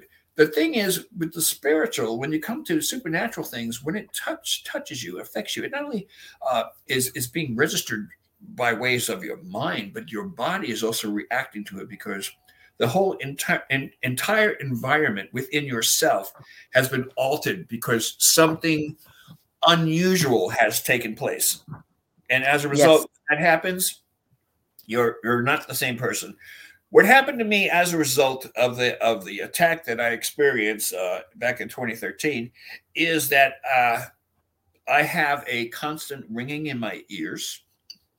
I have a short. You got tinnitus from it? Yes. Um, I had an operation about three months ago. Uh, because uh-huh. Sciatica, really bad, my lower back, yes. left side. Okay. Okay. I went to my surgeon, and uh, he did a C A T scan, and he read it, you know, two weeks later, and he read it, and he said, you know what? I could see your sciatica is coming from your right side.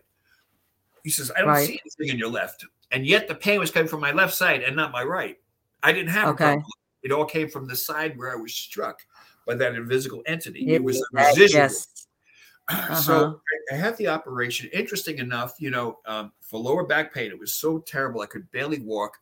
They removed three bones from my from my uh, back of my neck okay. in order to release the pressure that was that was being uh, um, um, weighed down. My, my whole spinal uh, column was being, you know, weighed down all the way down. It was like uh, they called it some kind of um, compression, and as a result, they had to relieve that pressure. So they had removed right. the three bones, and so as a result. Um, Thank God I don't no longer have the problem anymore. I, I could walk now. I don't so have it, it, it worked. The it the worked, removing of the three vertebrae. Now I have the pain in my neck. So it kind of like moved from there to there. Uh, anyway, but um, but all of this, I mean, my whole physical being was altered as soon as I willingly stepped into the realm of darkness to try to remedy whatever problem it was. What, if I may ask, what was the outcome of that exorcism? I was successful, but I had to pay the price. Oh, no, no. I was going to say, I, I was hoping that you were going to tell me. There's always a price that has to be paid, whatever you do. And people that are in my, that sit in, in my position, they have to be willing to make that, offer that price. Right. To help that person. And as a result, when you do that, you get nothing. There's nothing for free. You, you always have to pay a price. And for the person who who is in the role as a divine called exorcist, he has to be willing to make and and do and and, and give the price that has to be done in order to be successful. So it's a it's a sacrifice. But it's a sacrifice. You know, we all make sacrifices. But when you choose to do this, it's because of a calling.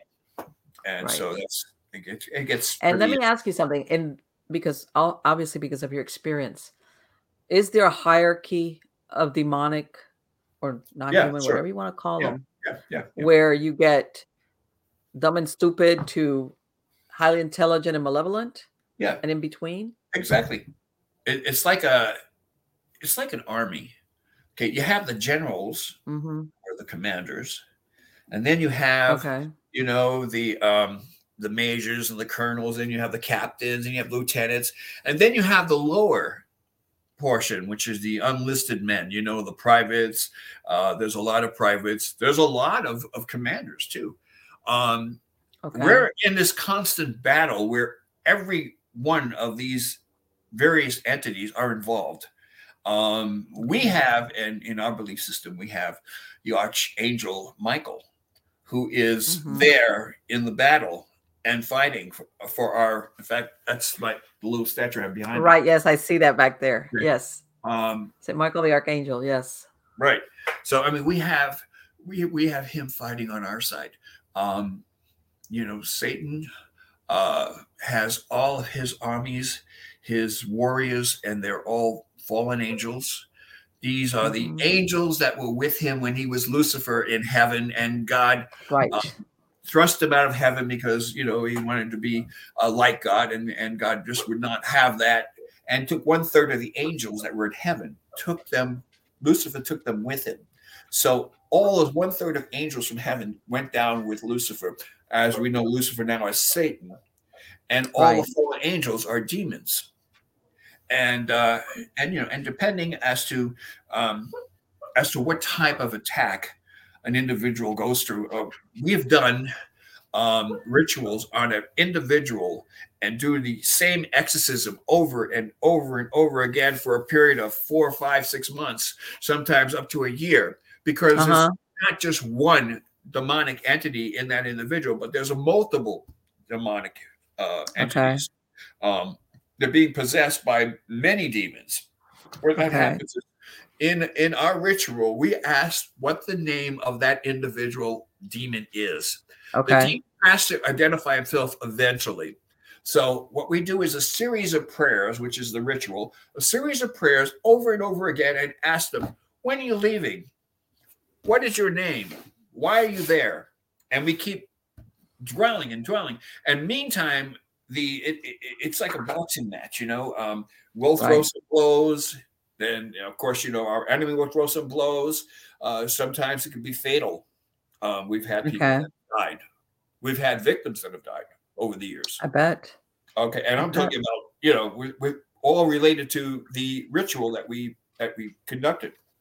Okay. And so, uh, you know, it's a very serious, um, a very serious ordeal when you take up this role and, and sure. decide to, to do this. And of course, you have to be uh, definitely have to be called to do this.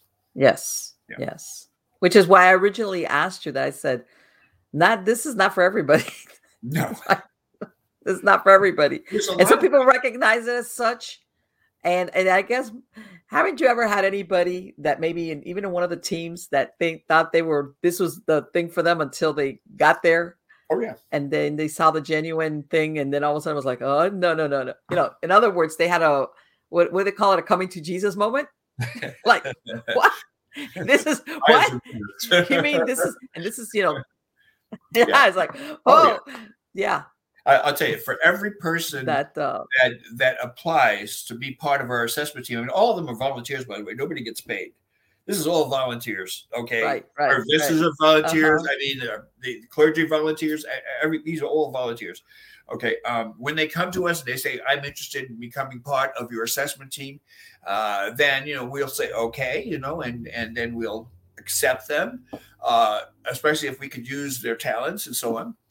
And right. uh, in terms of their abilities, you know, and, and mm-hmm. as a result, um, become part of the team. Out of for every, let's say for every ten people that we recruit, uh, we lose about probably close to seven because they really because they see that. I'm laughing because I, I knew that you lost people, but it was wow, seventy percent. It's like yeah. yeah. The uh-huh. reason being is that they see that what we're doing is real.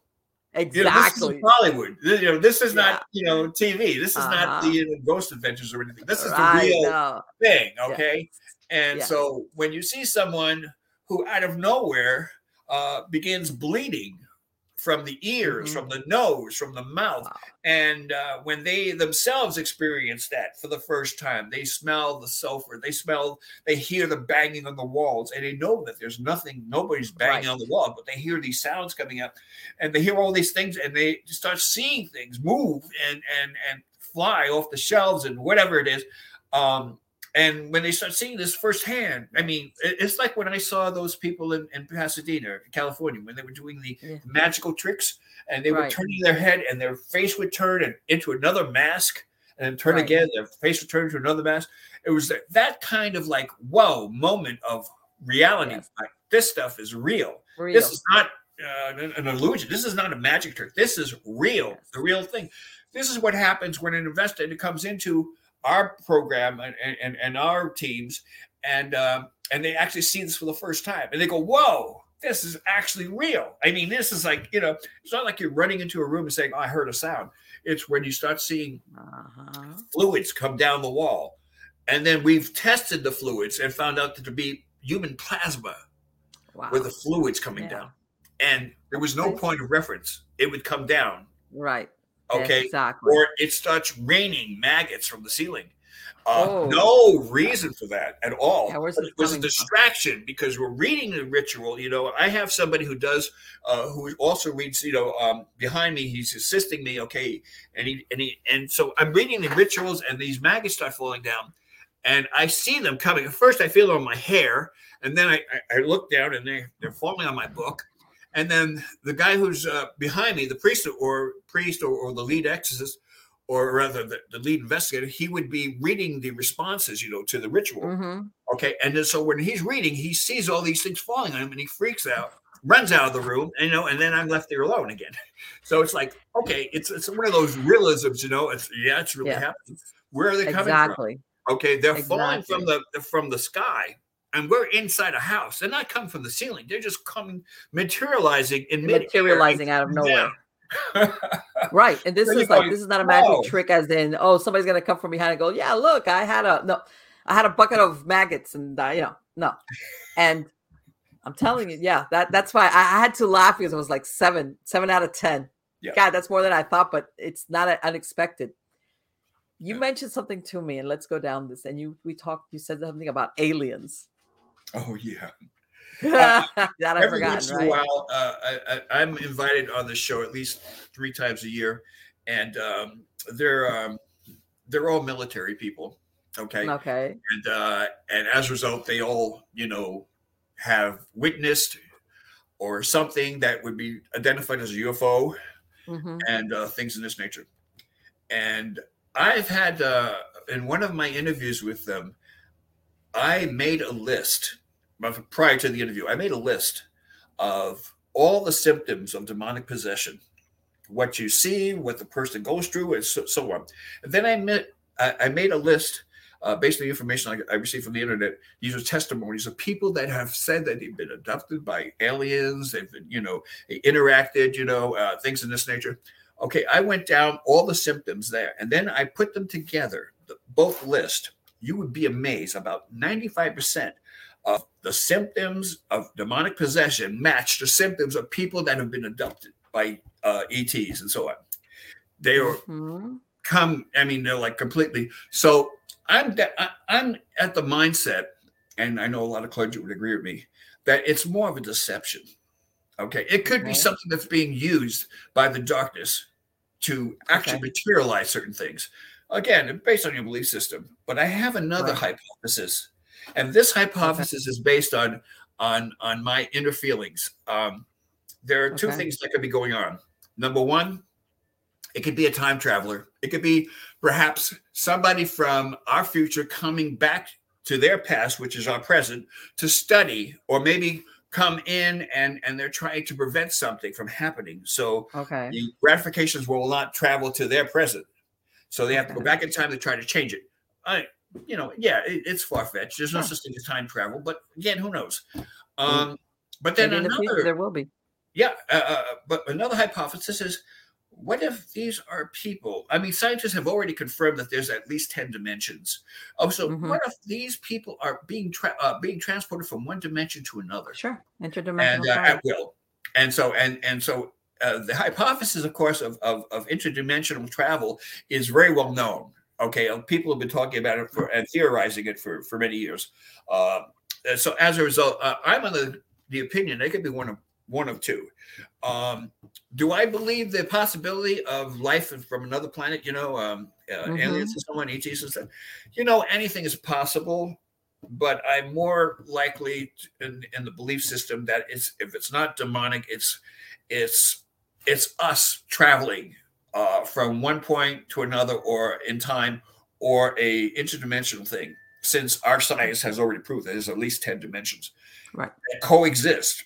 Which means, right. that, that means that there's another version of you that actually exists, but slight, you know, alterations. Right, right, right. Uh, but you're still right. existing. In, in, in, in other words, that the because we always, at one point, you know, like in the fifties with the flying saucers, we always think of travel in space as in like light years, like length, you know, a mileage or light years, which is how you right. measure it. But what if it's inter or intradimensional travel, which is why they are able to do that or disappear? And, um, I used to belong to a group when I was living in Miami uh, that they would get together, U F O, ufologists, you know, and after the meeting, you know, the people would come like from MUFON, do presentations, and, you know, people get together afterwards.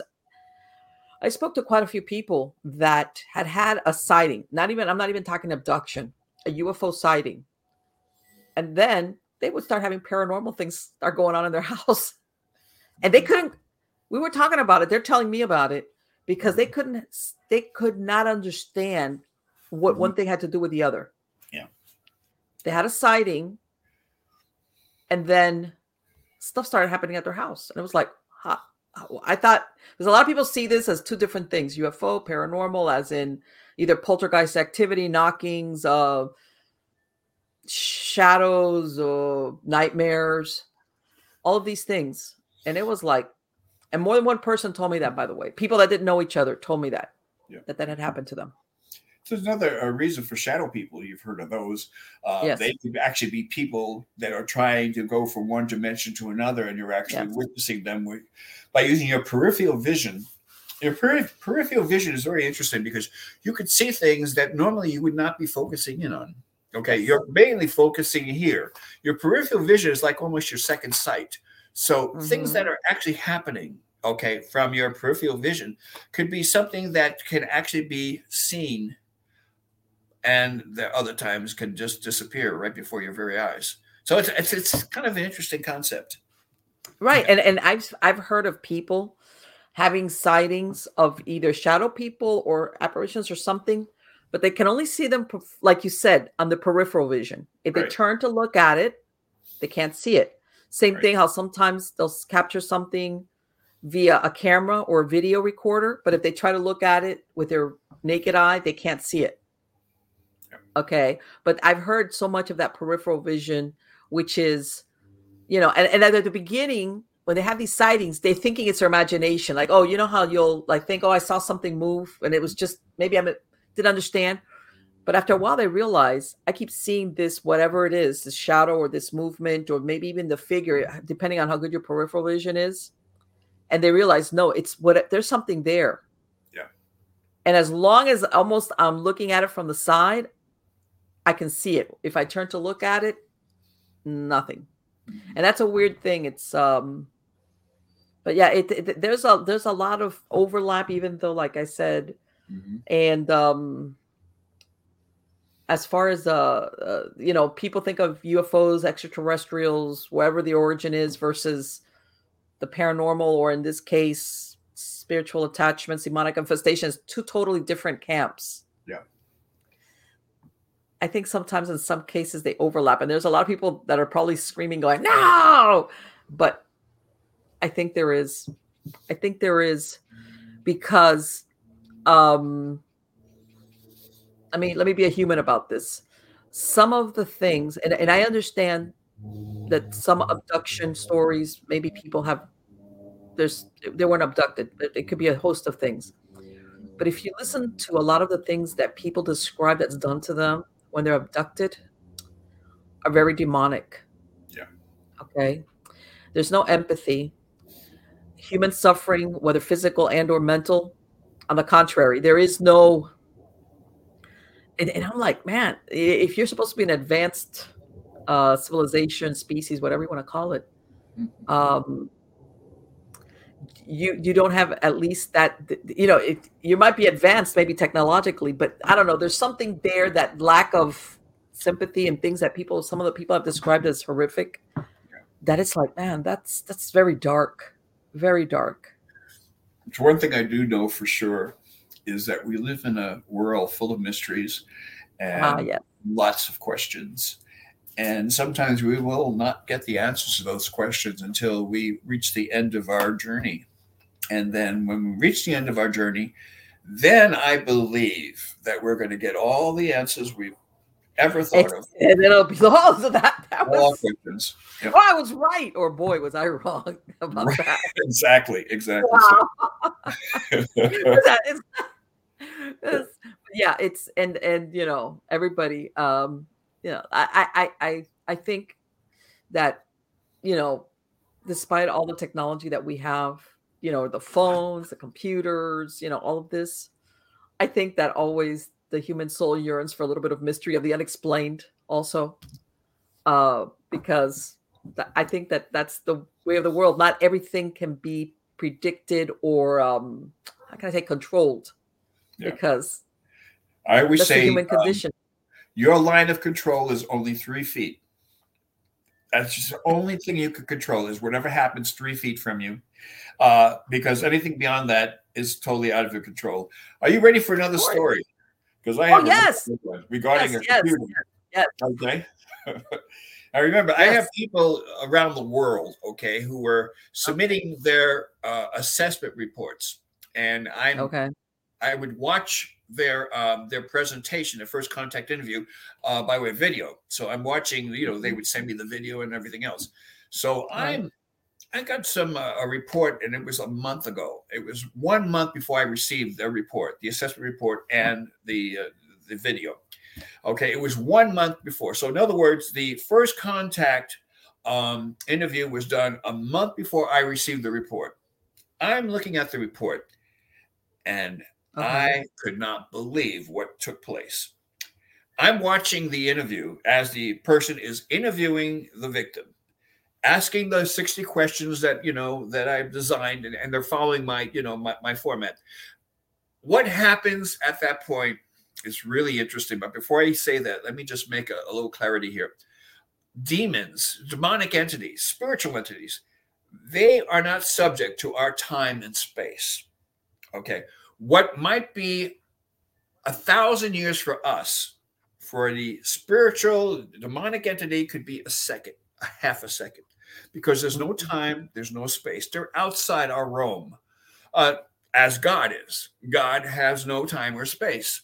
Okay, so as a result, that's what's actually taking place here when it comes to demons. There is no time. Uh, you cannot pinpoint them in terms of what time that, that you see them, or their actual existence, or their frame of time, because they have no time, they have no space, they have no, they're not subject to any of those things. Okay, getting back to looking at my screen. Keep that in mind, okay? So I'm okay. looking at my screen, and I'm watching the interview. And the interviewer is, is asking the questions, you know. Um, and then something happens. I have a, a big, big screen. I, you know, I have like a thirty-two inch screen, computer screen. So uh, I could see everything.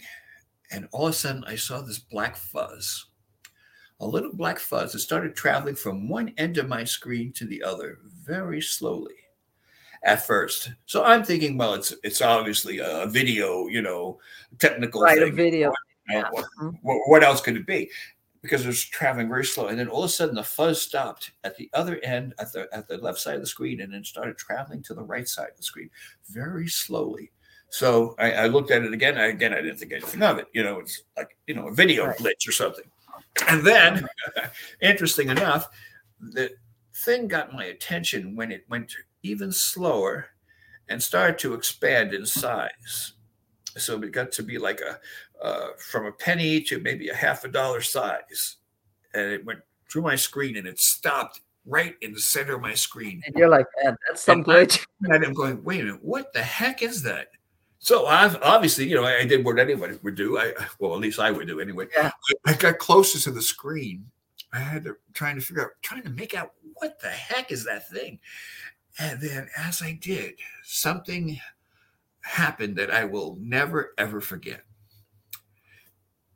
That little fuzzy thing literally threw its energy off the screen, hit me in the chest, and drove my chair way back, because I have, I have a chair with wheels. Drove me uh-huh. way back. I said, okay, now what just happened? Okay. And then I had to play it back in my mind, as of course I'm away from my screen and thinking about That's it. All right. What the heck was that? And uh-huh. the fuzz disappeared, by the way. At that point, as soon as I was hit by that energy force and pushed back, what right. the heck is that? So I lifted my shirt up because there was a burning sensation. And sure enough, I have a picture of it too, by the way.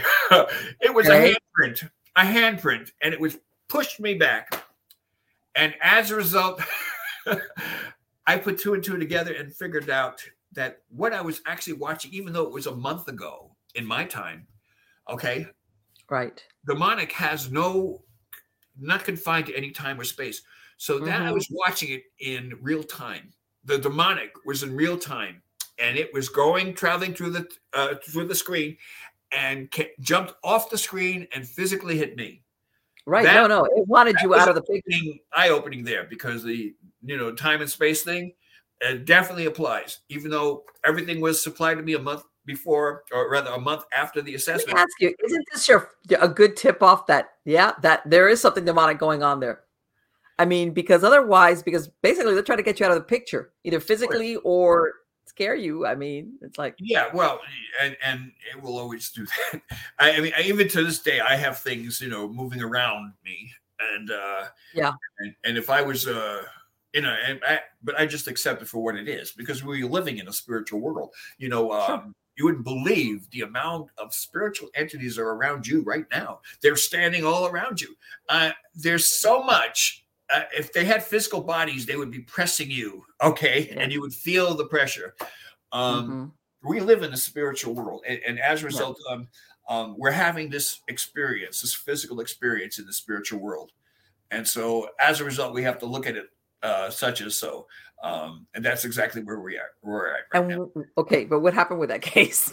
What did you do? You Did you contact the uh, person who sent it to you and go, okay. I went to the, went the, Calvary. To the hospital. I went to the same hospital I went to when I had that uh, uh-huh. twenty thirteen episode. Yes. Okay. Well, this was just like two years later. Uh, I went back to the hospital. Of course, they know me well because I'm the mysterious case. Okay, that was incredible. Right. thirty okay. days. Um, they immediately did a scan. They did a CAT scan, an X-ray, um, the, the whole nine yards. Okay. Right. And uh, and so I'm waiting for the results. I was waiting for like three hours in the hallway. And I'm wearing a gown. And the gown is partly open. And you could see the mark on my chest. And I overheard the nurses and maybe an orderly pass by. And they were talking among themselves. And they said, did you see that guy? He looks like he was in a fight with Mike Tyson. Yeah, somebody's and beat him I up. I always remember that, what he was saying.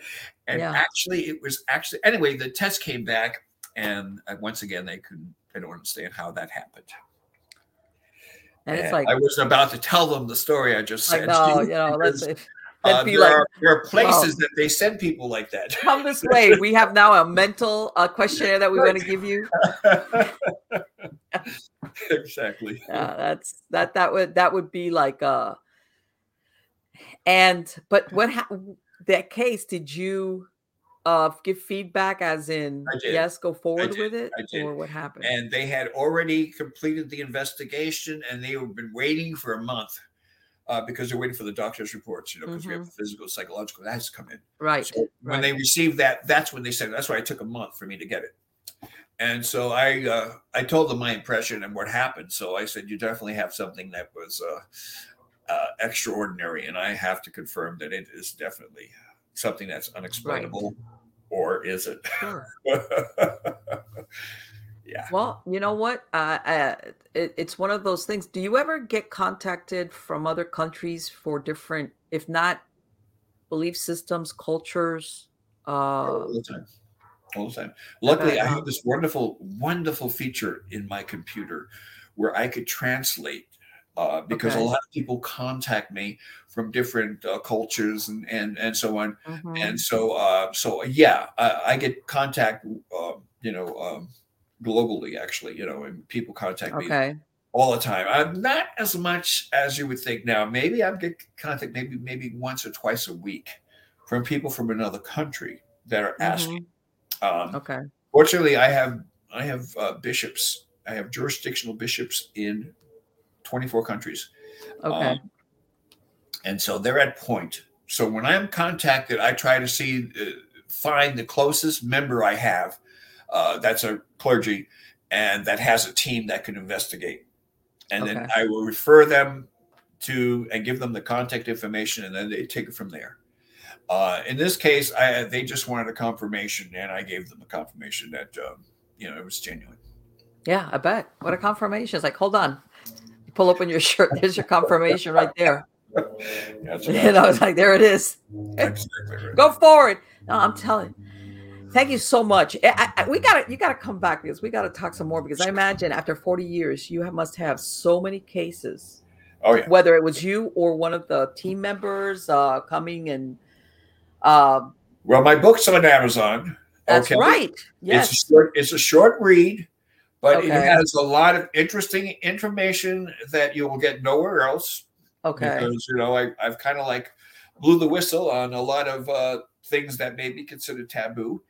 Um, and um, the cases might be interesting, and it also tells a little bit about myself. And uh, so, uh, dealing for with my, I'm going to put a link to your website on the credits of the show. But for the podcast listeners, what is your website address that they could go to? w w w dot order of exorcist dot com. Okay, order of exorcist dot com. Okay, I, I could send you a link too, by the way. So. Yes, no, and but I, I put it, but I, I have a lot of podcast listeners that you know. you know, nowadays people, you know, they're listening to their podcasts, driving, uh, doing everything except so. That's why I'm I always ask. I'm a, like I say, I have ten forums on Facebook. Okay, I, on Facebook, are you under your personal name or the Order of Exorcists? Arnold File and Enright. And okay. Then when you go to that thing, you'll see uh, a lot of interviews I've done. I've done a lot of publications, and I've been okay. A lot of stuff. Okay. So, uh, to the glory of God, of course. Yeah. I, I, I always talk about this, and then I say to myself, "Wow, do I sound like I'm boasting? I hope not." No, I'm not really. I'm trying not to be. No, uh, no. About this I think that me. that um, you know what? I think. Uh, don't get me wrong. I, I I understand that the advancements in understanding mental health or mental illness or diseases of the brain or chemical imbalances that that's great because it's helped a lot of people that can they can take medication. In other words, yeah. But I think that, you know how in the past people that were mentally ill were thought to be possessed? Now we've sung, swung too much in the other direction where we think everything is a mental illness. I have another story for you, but maybe we'll save it yes, for no, time. no. Go ahead. Have yes, of course. Go ahead. Uh, we were invited by a family member to uh, to visit uh, uh, one of their siblings in a mental institution. Okay. And um, he was um, uh, he was admitted because uh, of, he had symptoms of um, of um, schizophrenia.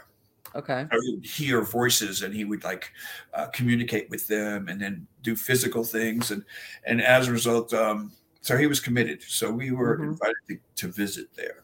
I went there with four priests, and uh, and I think uh, and one of them was a physician that uh, was part of our order. Uh, went in there. And uh, in fact, that's how we were able to get in the, the ward, by the way. And right, you have that, to pull yeah. strings sometimes. Sometimes you do have to pull sure. strings. But we were able, and as we walked down, there was like a, looked like a, a series of beds that were like in one large, long room or ward. And it was like, um, and and every person, there was like maybe every, uh, I don't know, five feet, there was a bed. So it was, these beds were like, you know, right next to each other, all laid out on both sides of the, uh, of the ward. And as we're walking through the ward, people took notice of us, stood up, literally kind of spooky, stood up, stared directly at us. And it's like they all like in uniform turned their head at the same time as we walked by. It was like kind of scary. Uh, and as they did, uh, and, and prior to that, prior to us walking into the ward, there was a lot of screaming and hollering, and as soon as we walked in, it was total silence. And as we walked by them, you could see these heads; they all moved in like unison. You know, it's like really. Uh, uh-huh.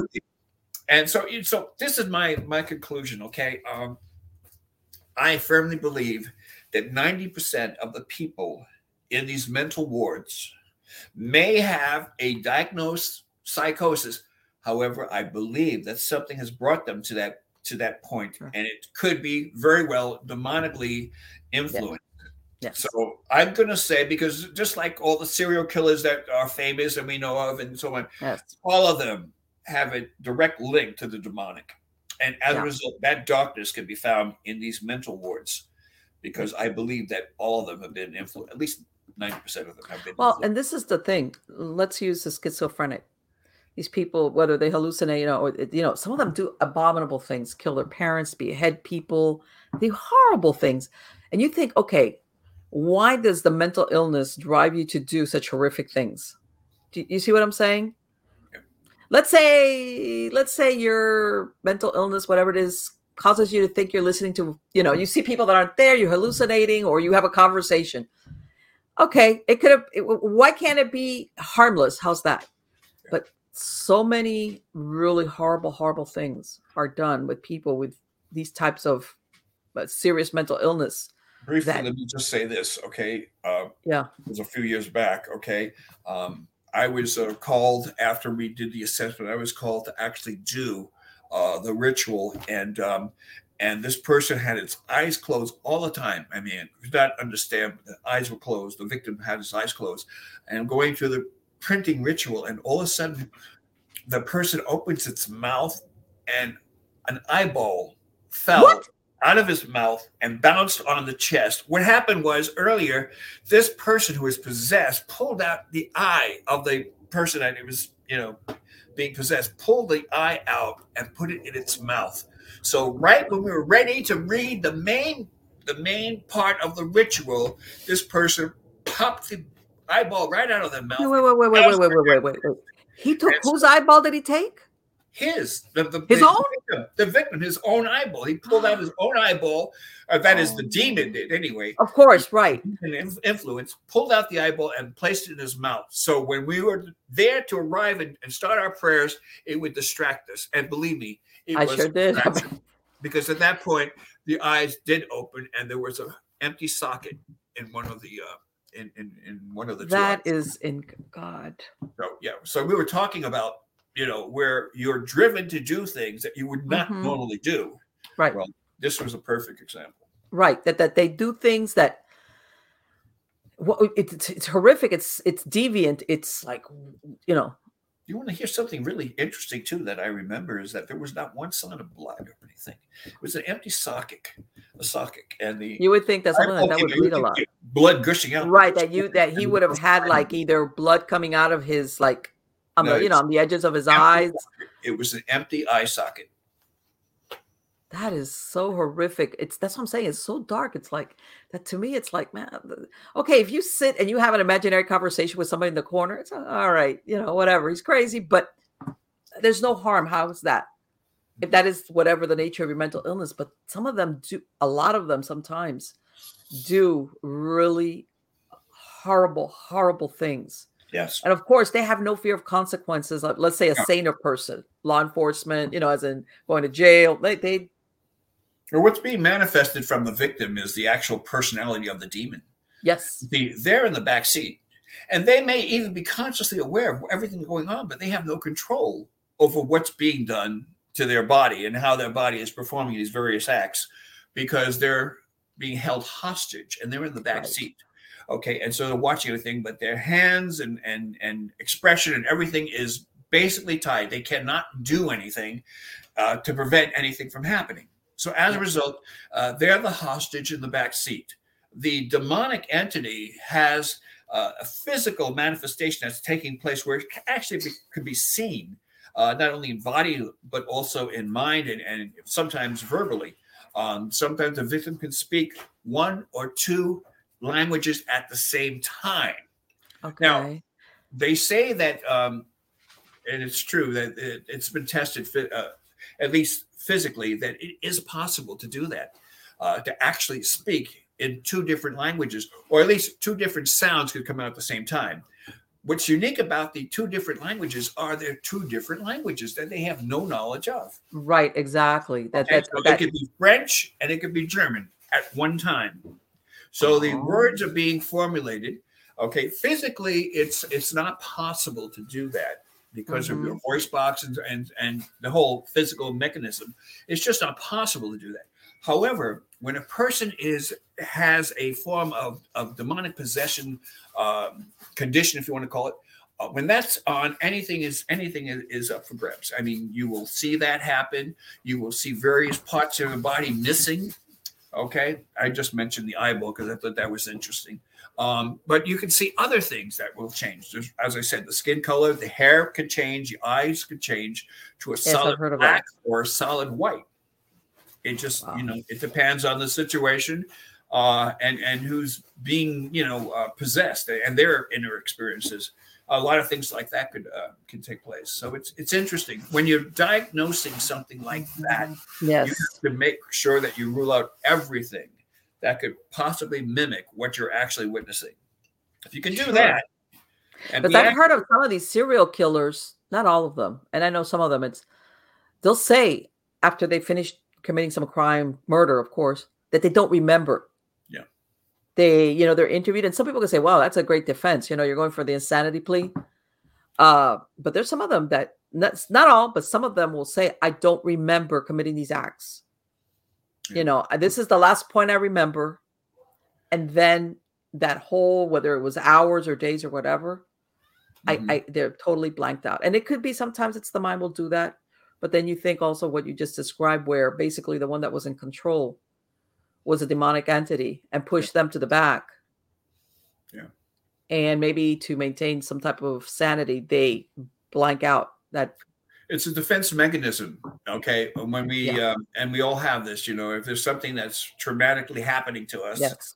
um, we we will forget. The, the brain will actually shut off that particular yes. point of awareness and mm-hmm. store it somewhere in your subconscious. So yes. it's it's the, the in, in psychology they call it repression. So the whatever is happening is being repressed into a storage compartment in the brain where you have no access to unless you're under hypnosis. And then sometimes that sometimes people, when they have that delayed uh, memories coming back. In other words, maybe when it happened at that moment, your brain said, if you remember this, you'll you'll lose your mind. And sometimes two or three years down the line, if maybe you're in a little bit, then you'll start maybe having flashbacks or dreams mm-hmm. because the brain is assessing it. You can now face this and you will not lose your sanity. Yeah. But some people never get there. Some people that that memories, memory or memories will yeah. remain locked away for their entire lives um, because that's, facing it or remembering it, I guess, would yeah. they couldn't handle it. They could not handle it. And it's um I, I think if, if you read about the uh, the near-death experiences and mm-hmm. people just before they uh, they cross over, they have this this life review that occurs. And I think that even the negative things appear at that at that moment in time. Uh, mm-hmm. Memories from uh, the time you were born to the time you're close to death, all that is merged into one. So I think you're you're you're actually reviewing things that could be very traumatic. But then if you survive and you come back, you know, like as, you know, the near-death experiences uh, uh, happen to people, um, if you could survive that, you probably will forget that portion of what actually took place in regards to the memory or or uh, life review. And some people are, right. are, are, are perceptive enough that they might remember some things. Uh, but I'm, I've always been fascinated with uh, people that have came close to uh, to their journey and yet been pulled back for some reason. Right, right. And sometimes from what I've heard of those near-death experiences, they're sometimes they're not giving a choice. They're said, you got to go back. Then others right. are given a choice. And sometimes it's that they have children or loved ones that they don't they don't want to leave behind. In other words, they're it's like, I, I would, I want to, but I'd rather go back because maybe I have children that I need to bring up. Uh, or somebody else that they feel that needs them, uh, and they and they go back. But one of the uh, uh, common denominators is that they lose their fear of death. Yeah, after they right. have that near-death experience. And also, they develop some kind of uh, intuitiveness, you know, yes. where they're able to actually feel more and, and, and empathize more than than before. And so, there some of them are very gifted like that. Um, yeah, it's uh, it's really interesting, actually. Yes, there's a whole. I was uh, I was speaking to a gentleman. He's uh, his name is Piero Calvetti, and he did a near-death experience. He he worked with Doctor Moody, and then, and he was explaining to it, which I wasn't aware because I always thought that when your brain is considered dead, yeah. that's it. He was saying, as far as how they can bring people back now, it's incredible. Even after sometimes was thought as no brain um, activity, they can still bring people back. And that's, I think, why you have more of these reports of people recalling near-death experience. Whereas before, that's it. You were you were dead. Nobody's going to bring you back. Technology now uh, and medical knowledge lets you come back physically if you can. I, I, think, I think the, the ultimate um, decision, basically, is uh, all can be all referred to as um, this term that we use called choice. I think that even close to death, if you have a mindset to go and completely go to the other side, you will.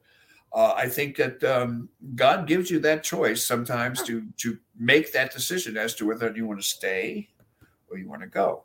I think that um, there are a lot of uh, physicians that are fine surgeons. Uh, and with our modern technology, you could do amazing. You probably keep a person. I heard that there was a, a doctor in Germany that was successful in terms of transplanting a head I don't uh, even think about that. I don't even to, and I don't even know if that's real, but I, I remember reading something about that. So I'm I thinking, mean, that, yeah, I, I, you know what? It's like you, you look at it, it, you know, once upon a time that was like a bad horror movie. You know, that was yeah. like uh, that that kind of theme. It would be like, okay, this is a, a, a not a B or a C, it's a D movie, horror movie. Uh, yeah. But yeah, it, um, there's a lot of, uh, let me tell you, nowadays especially, I think that there's a lot of bioethics um, as far as experimentation with ge- the genome, things that cloning, um, things that I'm like, nah, I don't think that's a good idea. Yeah. I just, there's always that. What is it? Just because you can doesn't mean you should. Should, right. When it comes to the sciences. They, and um, and I know that there's some out there that scientists that it's like, yeah, I want to do it. Yeah. And uh, I was telling oh, yeah, somebody yeah. one time I was speaking to a a, a, a priest that um and he was we got into a conversation because he was teaching at a university that used to be next to the high school I used to attend, and I and I asked him what he was teaching, and he was saying, I'm teaching about bioethics. And I said, really, why? And he goes, well, and it's it's a, it's a Catholic high school. I'm sorry, a Catholic university. And he was saying that in certain laboratories in other countries, uh, they were doing experimentation between human and animal, you know, stuff that ethically was not right. And I was like, are you kidding me? Because to me, I was like, what? And he goes, yeah. He says, that's the, what we teach as far as the ethics of what you should do or not do, even if you have the ability to do it. Yeah. Uh, and, it, and sometimes I hate to say it, it's, it's, you know, Uh, it makes you wonder, what are they, um, what are they doing sometimes as far as uh, ability of things that, uh, yeah, you could do it, but to me, it's like you're you're going th- down the dark path. I think I think one of the main things that, that gets in the way of, of good judgment is this thing we know as ego.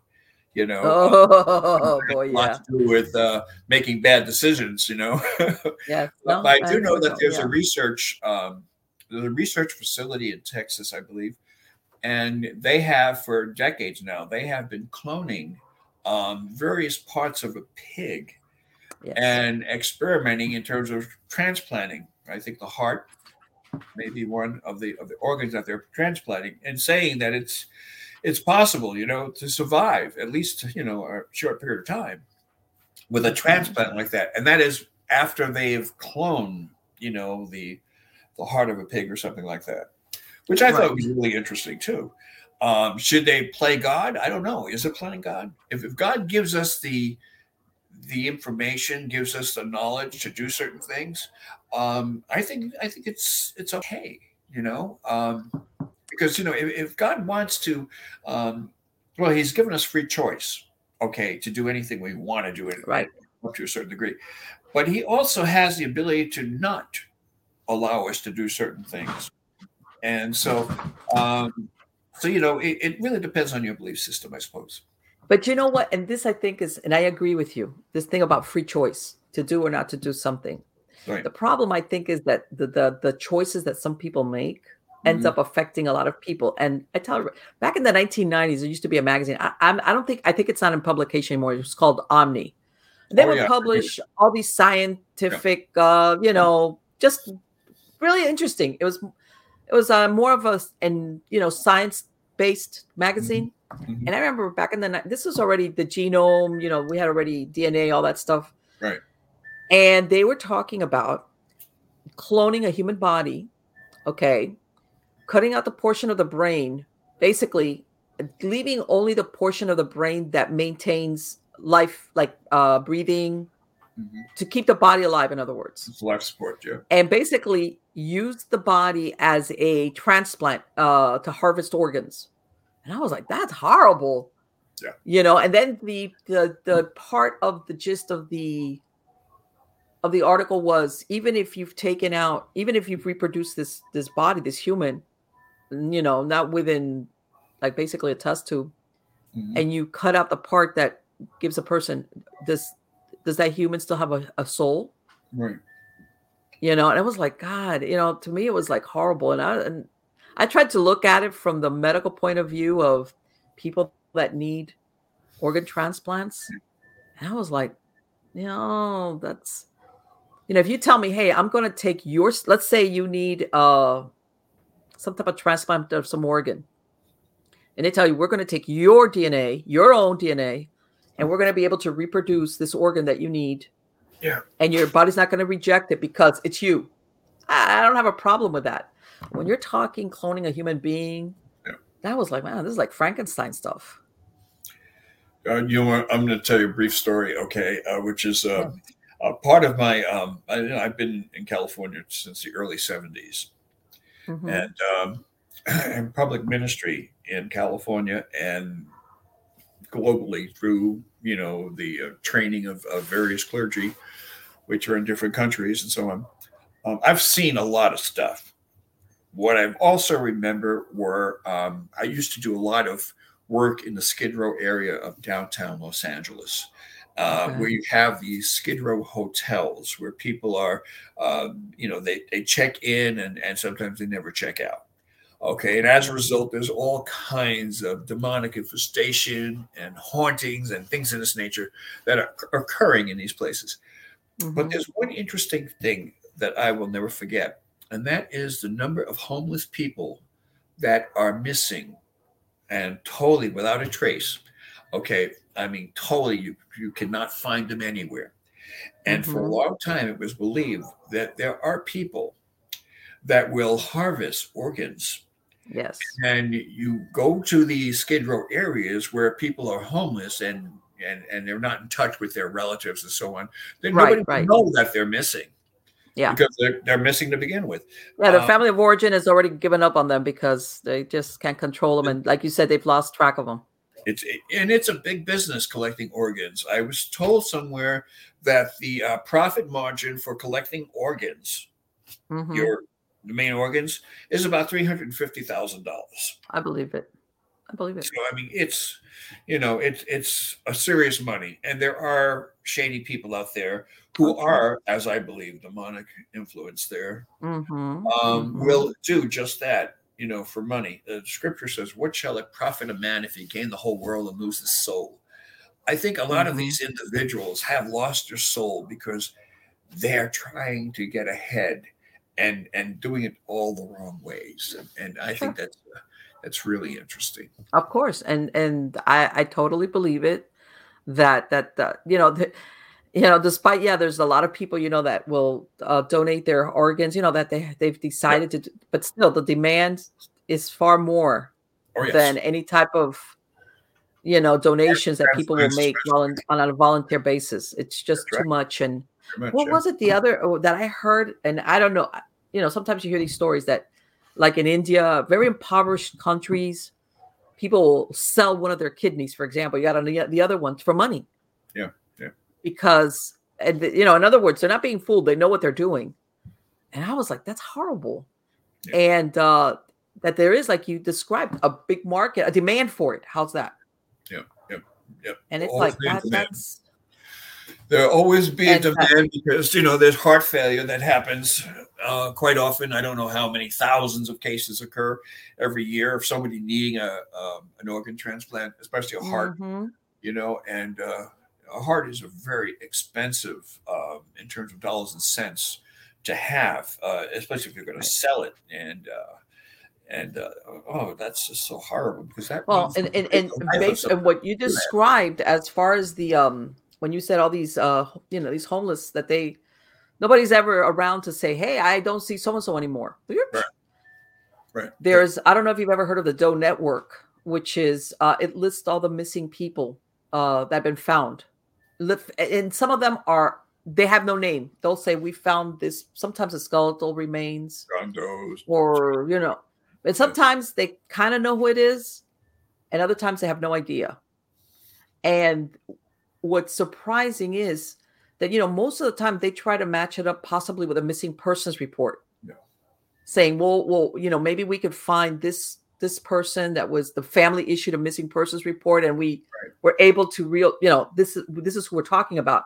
And even now sometimes they're they're they're able to take D N A depending on the remains were found. But yeah. it's staggering yeah. how many people are found that they have no idea who they were.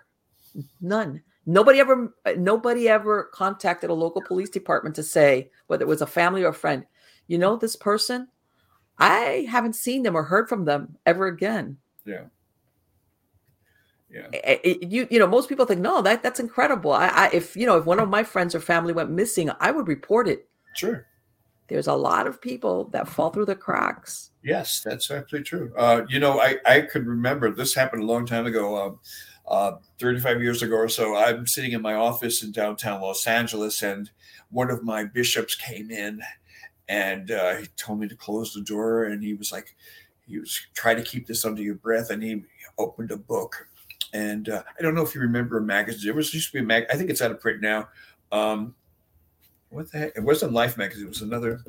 Uh, it was like a paperback Uh, book that used to come out. Um, it wasn't Life. It was the other, something else. Reader's Digest. Time. That's it. Reader's Digest. It was the Reader's Digest. Okay. Exactly. Okay. Okay. And this was back uh, about eighty, eighty-four, nineteen eighty-four. And um, he showed me a book, and he opened the Reader's Digest, and in the centerfold, there was pictures of hundreds of children. Hundreds. And the big headline is Missing Without a Trace. Yes. And every year, there's at least two hundred to three hundred thousand children that are missing from the face of the earth. I mean, here in this country, just in this country alone. Yes. That's incredible.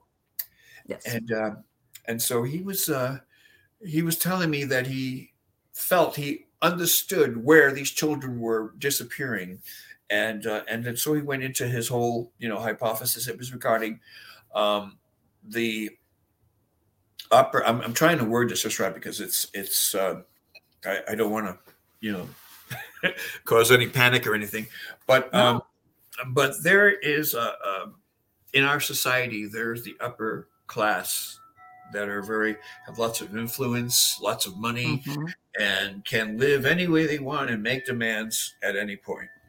Yes, there's a belief system out there. At least this is what he told me. Um, mm-hmm. There's a belief system out there that the upper crust of our society um, have found the fountain of youth. And the fountain of youth is digesting blood, human blood, yes, from children, innocent children. And yes. that will somehow prolong your lifespan mm-hmm. as a result from yes. drinking that. And as a result, there's a demand for that. There's actually a commodity that Yes. segment of our society that can yes. afford such services, as barbaric yes. as it sounds. But understand, yes. even in the early Christian uh, years, uh, era, mm-hmm. okay, um, human sacrifices have always been made. Yes. Okay, um, always. It's always been part of, of, of mm-hmm. life. So yes. not far-fetched to say that even today there is such a thing where the Absolutely. upper crest are actually Um, buying, paying for blood from yes. these children. It's yes. a horrible thing to think about. Yes, and, and you know, some people can say reality. very few of those children that disappear are kid are parental kidnappings. Very few. Because, you know, sometimes you'll have these disputes between parents. Yeah. Or sometimes one parent, sometimes even with good reason, I'm going to say. I mean, it's not always like a, we'll do a parental kidnapping, but that's minuscule. As a, that's a drop in the bucket as far as these kids that psh, that disappear, um, where, like you said, no, no, no, this was not a parent who took the kid. No, you know, mm-mm, no. Uh, and it's like, where, where did they go? Yeah. Where did they go? And sometimes, you know, yeah, sometimes, you know, you've, I'm sure you've heard of people where the remains are found yeah. years later. And, you know, now with D N A, they can, They can actually identify if they're lucky enough. But yes, I have heard of that. And I do believe that. Um, I mean, whether whether it's for the longevity, which, come on, if you're doing that, you're we're talking here, uh, dark practices, black magic, Luciferianism, yep. uh, Satanism. They, I mean, take it, give it whatever title you want. If yep. you're willing to do this to be stay young, Mm-hmm. it's like that's that's that's horrible. Oh, yeah, um, well, you have the money and and you have the the dark mindset of doing that. I mean, think right. about it. It's, and I know a lot of celebrities, you do too, that mm-hmm. seem that they never age, and yet they're right. Or they're very yeah they're and they're and uh, we're not going to mention any names, but yeah, there are right, some right. that we know are singers and they never age. I mean, it's like, you know, they but, look the same. Like you know, you know what? I'm I'm I'm, I'm going to I'm going to propose something that because everybody's into celebrity. Yeah. But I tell everybody there's a big power in anonymity. I think there's very powerful people yeah. that sometimes we don't even are aware. Their names are never spoken. Yeah. And by the way, they're more, they're more, more that they they understand, you know, how everybody's uh, caught up with celebrity or being seen or whatever. They understand that there's more power in being anonymous. Yeah. Than, in other words, you're never going to see them Uh, on the cover of a magazine or in a tabloid or in a doc, nothing. You know, somebody will say their name and you'll go, who? Yeah. Those are the people that really understand it. Those are the people that do things that, you, you know, some they're, they're, they're, they're never, uh, if, if they, uh, you know how nowadays, you know, you see the names of uh, C E Os and C F Os, uh, they, you'll never hear their name or their family name spoken ever, yeah. ever. A lot of people don't think they exist. I think they exist. That, that there's, twelve, there's twelve families, okay, that live in right now in our time. Uh, they're extremely wealthy, beyond billionaires. Mm-hmm. And they right. control the world politics. They control yeah, things that happen in the world because, yeah. you know, and, and everything else that we see where we think uh, that, that we actually know what's going on. We really don't. I mean, there's so many things behind closed doors. It, it's part of like some of my stories. I tell you, these mm-hmm. are things that are not revealed because they, it, number one, they're too horrifying. Right. I yeah, mean, exactly. I mean, especially if you have a, a mindset that you really want to to, to really think about uh, some of the descriptions as to what actually took took place. I mean, it's too horrifying. So right. so there so it, it it's never discussed. And um, and if it is, you know, like the movie The Exorcist when that came out. Yes. You know, um, based on a true story. Mm-hmm. But you know what? The reality is, and I'm only I'm just surmising here. About twenty percent of that was probably extremely accurate. Only twenty percent. The eighty percent was was um, filtered in for entertainment. And right, um, yeah. it's called, it's called creative um, uh, movie, created uh, license, license, you know, yeah, like dramatic, like for dramatic purposes, exactly, yeah. Exactly. So, so you know, it's like um, just only some of that, okay? Um, even though, you know, it's supposedly based on true story. Yeah, I'm right. sure it is, but it doesn't say, you know, when you say based on a true story, do you mean like completely yeah. or half or what percentage actually? Just, just, yeah, just, oh, you know. just the, uh, that there was a, that there was a fourteen year old boy and then we made it a girl, but that's the only basis in reality that it had and everything else was made up to go with it. Right, right, right. Exactly. Yeah. It's like, absolutely. Um, and as a matter of fact, um, the, the Amityville Horror, you know, that came out, I was recently reading that, you know, when Jay Anson wrote the, the novel, which is where they made the movie, mm-hmm. he made up a bunch of stuff yeah. uh, from, you know, how in the movie, the priest goes into the house and, and here's a get out and the flies and all of this, that they interviewed all the people surrounding it. And he made up a lot of it. Yeah. And of course, people don't care because like you said, if I remember correctly, I think the poster for the original Amityville Uh, horror was something like uh, based on true events, something like that. Mm-hmm. Yeah. And people think the whole thing is true, and it's not. They just put here bits and pieces of, um, which, as a matter of fact, uh, Butch DeFeo, the son that was that you know was convicted of killing the family, he just died last year. Oh. He passed away last year at the age of sixty-nine. Yeah, yeah, and um, uh.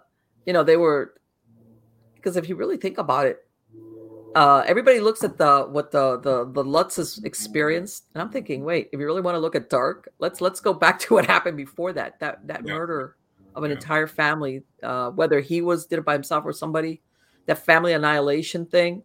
Mm-hmm. Who cares about people that spent twenty-eight days and ran out the front door? That's nothing, you know. Right. It's like, oh. right, right. But uh, yes, I, I know what you mean. Back in those years, and like, and that's what they did with The Exorcist, which, let me tell you something. I think people were shocked out of their shoes. We were too innocent when that movie came out. People were like, you know, I, I heard that parishes were being overrun with people asking to, to get exercised. Yeah. That's uh, amazing. Huh? Yeah. Yeah. Nowadays people are like, huh? Oh, yeah. That's unfortunate that, that, that, that's the, that's where it's gone. Again, thank you so much. We have, we, uh, by the way, are you planning another book, or are you just going to see no, what I happens have, with this? We have a sequel coming. And, okay, uh, okay, okay. So, yeah, and the sequel is going to involve the, well, I don't want to give too much away, but it, it's going to be involving uh, the input of other people who have, uh, can attest to whatever's going on in terms of, you okay. know, the scenario. So it's going to be interesting. Um, okay. Uh, if people go to my website, um, order of exorcists dot com, um, mm-hmm. there's a link to the, where they could click on the very first page. They could click to Amazon, which goes to, to the book thing. And okay. Amazon allows you to read the first thirteen yeah, pages. Yeah, they give you a preview. Yes, yes, so yes. Just read the thirteen pages, and uh, and you'll see where this is going. It's, I think it's interesting. I've got a lot of good feedback from uh, from people who've read it. So that's that's good. I got to read it. I got to read it. It's on Kindle, right? Uh, I think it is too, yeah. Yeah, yeah okay. Yeah, yeah. yeah. yeah Again, Archbishop, and- it has been absolutely, God, it's been fascinating to speak to you. And and I will be sending you an email maybe in a couple of months, so you can come back and we can talk some more, because it's absolutely fascinating. Don't forget to send me a link to this program too, so I could. Uh- absolutely, yes, I will. I will. I'll, I'll send you the video link and the, the one for the podcast version. Excellent. Okay. Excellent. It was so nice meeting you too. Likewise, take care. Have a good night. I will. And you too. Take care. God Bye-bye. bless. Bye-bye now. Likewise. God bless you. Bye-bye. Bye-bye. Wow. This has been so interesting. Yeah. See, he's talking about seeing it all. Yeah. Somebody... You know, when something for forty years, believe me, you've seen it all. You, you know, what is that? The movie, The Good, the Bad, and the Ugly. You've seen it. You you, you can't help but see it. Uh, to see um, what happens, uh, like he said, when, you know, is it not mental illness? Is it beyond mental illness? Uh, God, that thing about the eyeball in the guy's mouth. Oh my God. That is, you know, talk about, whew, talk about, you must need intestinal fortitude to stand your ground on that. That's incredible. And also what he described that happened to him in two thousand thirteen with this malady that even now the doctors have never really given him a straight answer as to what caused it.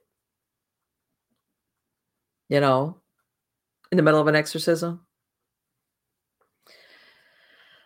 And, you know, that's why, and I've mentioned it before in other shows, uh, there's a, yes, there's still priests that are coming out of the seminary and other people. And, and by this, I'm, I'm talking about the Catholic religion, even though I know there's deliverance ministers and other religions that have people who do the equivalent of an exorcism, who they want to be priests, but they don't want to do this because it is so psychologically draining. For, let's forget the physical aspects of it. Psychologically, it is, I, I totally agree with Archbishop Fail about, you must have a calling for this. And I had to laugh. I know I laughed uproariously, because when he said seven out of ten of his volunteers don't stick around, think about it. You know what? Because I'm thinking to myself, you, if if, if you volunteer to do this, I imagine if, if if you're one of the groups that basically you are going in there on their behalf to test the waters and see what's what. Okay, this is not like a paranormal team that's going in there because, oh, you think it's a ghost. I imagine maybe at some point, hopefully, if you're going in there, maybe there was even another team that went there first, backed out, and said, hey, you know, whatever's in there is dark. They're going to need something, some intense intervention here. So whoever goes, like he said, that he sends in a team, these people that volunteer for this already know I'm going to come across something like, whoa. And you still get seven out of ten, a seventy percent dropout rate. That tells you that however much they wanted to prepare in their mind, or they thought they were committed, like, yeah, this is what I want to do. Like he said, this is all of a sudden when they're there and they see manifestations, that this is not the movies, this is not F X, this is not computerized, um, uh, that they try to logic it. They're seeing something, witnessing something that they're trying to logic, and they're like, man, this is this is not Ghost Adventures, you know, whatever, you know, you know what I'm saying? Uh, this is, uh, I, I hear this, I've seen this person levitate, or like you said, or I'm seeing something form on a wall and drip down, and where's it coming from? That's just a wall. Or I hear banging, or I'm smelling something that I know, like what's like rotted eggs or something like that. Okay. That, that, uh, that coming to Jesus moment. You know what? I know there's a lot of people out there saying, you know what, Marlene, all those things, it's just, uh, they're attributable to mental illness. So sometimes se- severe mental illness. Uh, up to a certain point, I agree. There's some cases where it's untreated mental, maybe untreated, undiagnosed mental illness, severe mental illness. And I've said it before, I don't think one thing excludes the other. You could have somebody with an undiagnosed or untreated diseased brain that you could say their behavior or their the way they see reality is strictly a a product of the of their of their illness. And up to a certain point it could be, but that they could on top of it also have some type of spiritual interference. I think so too. I think so too. And yeah, there's going to be maybe the people that's just strictly, and, and like I was saying, um, you hear these horrific things that these people that that uh, have these severe mental illnesses do, schizophrenia. I mean, let's not even go with the suicide thing, but they kill their parents, siblings, uh, people they don't know. And it's just not the killing. It's like they, they, they cut off heads. They horrible, horrible things. And it's like, okay, why does the mental illness or or whatever it is, an imbalance of the chemicals in the brain, so well, whatever it is, why does it drive you to do that? You know what, what there's a God there's a really old, I'm going to date myself here, there's a really old Jimmy Stewart movie, I think it was called Harvey or something like that. This really old movie, okay, before my time, but it was like when he was young, and the whole premise of the movie is that he's this guy who sees a giant rabbit that he calls Harvey. And he's just considered eccentric. Outside of the fact that he talks to Harvey and he sees Harvey and everywhere he goes, there's Harvey. Um, you know, the, the whole movie is built around that. It's, it's pretty good. And Jimmy Stewart was a perfect person to play the guy. And then at the end of the movie, you see him go out a gate, and then the gate opens by itself. And And what was it that he, I think that Harvey was supposed to be a puka or something. I don't remember. This was, I saw this a long time ago. My point being, you know, if, if people's mental illness was that they were hallucinating, that they're seeing a giant rabbit that accompanies them everywhere, and you have to set a place at the table for Harvey. Okay. Harm done. Okay. So peculiar. Okay. But when the person starts doing such horrific things as killing animals, killing people, horrific, hor-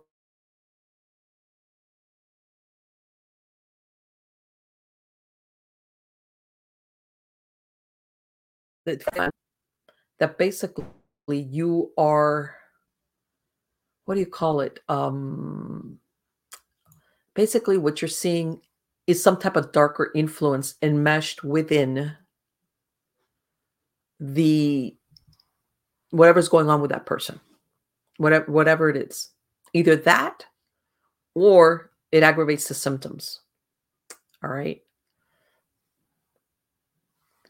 To to me, when I hear these stories, um, and, and, and sometimes, unfortunately, even people like, let's say, like his organization that wants to help somebody with an exorcism, sometimes I understand completely where they have to make sure that that person is diagnosed correctly. And sometimes they have to leave it at that.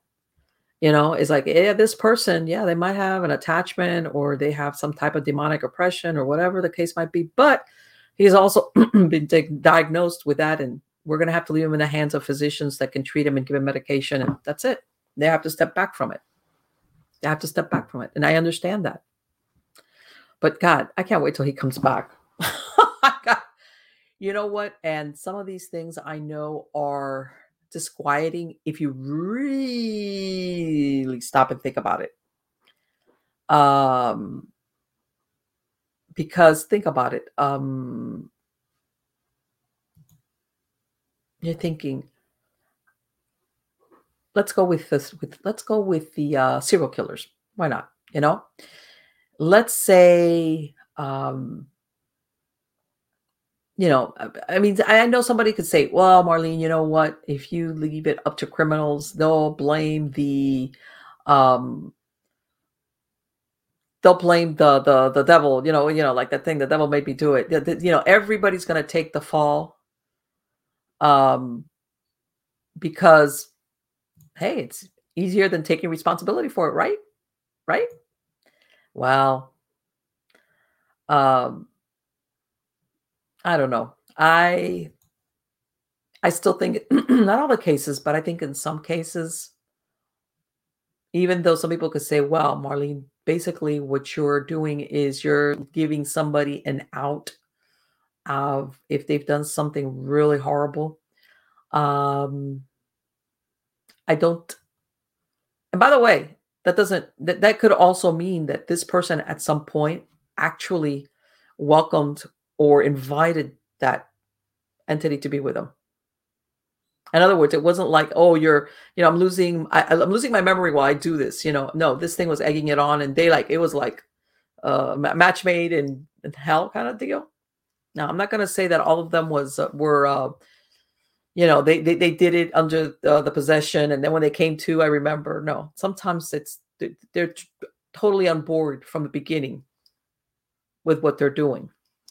But anyway, let's let me get on real quick, since this has been such a long interview, to my crazy, let's see, paranormal news of the day. Let's see.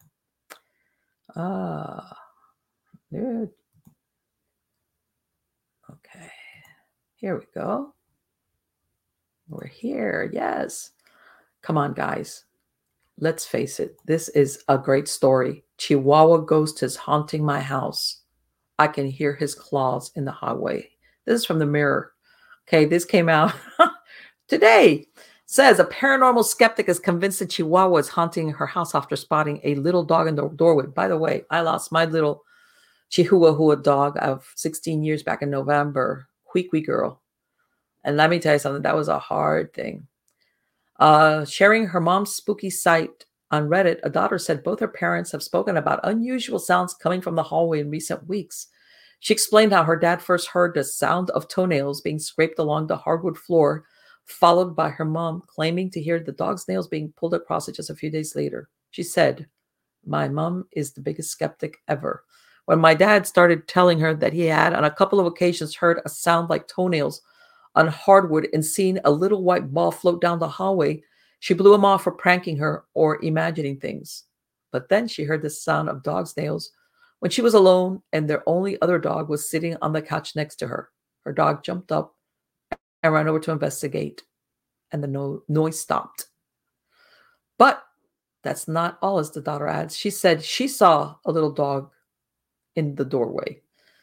Without her glasses on and in the dark, she thought it was her dog, Rosie, who had come to follow her. She walked over to pick her up, and the dog just dropped through the floor, gone. Rosie was still in bed and asleep with Dad. The woman believes she tried to pick up the ghost of her late dad's Chihuahua, who has been showing itself to her and her family.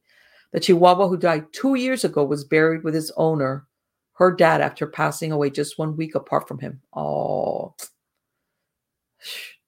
she's absolutely convinced now that it's her dad and his deeply loved Chihuahua, she added. This is my mom, whose favorite book ever is Demon Haunted World by Carl Sagan. My mom, who explains away anything. Seeing her so convinced, she's shaking. She's shaken by her own skepticism, but it's a comfort to think that my pap and his pup might still be around in some way. I've missed them every day. One user said, I've got a ghost cat here at my house. I'm not sure which one it could be since we have had many. It came into the living room and shot across the room and into the kitchen like it was being chased. I was reading a book on my sofa with a cat curled up beside me on the top back of the sofa. She lifted her head and watched the ghost cat run past us. If it was a shadow cat, I haven't seen it since, but I have felt a cat rubbing against my ankle every now and again out of the blue, nothing there. It happens. If cats can be ghosts, so can dogs. Another said, my cat used to always sneeze after she drank water. After she died, we brought her home to bury. We were sitting at the table trying to collect ourselves emotionally, and we heard a sneeze come from the kitchen where her water bowl was kept. It surprised us both, but made us feel so much better.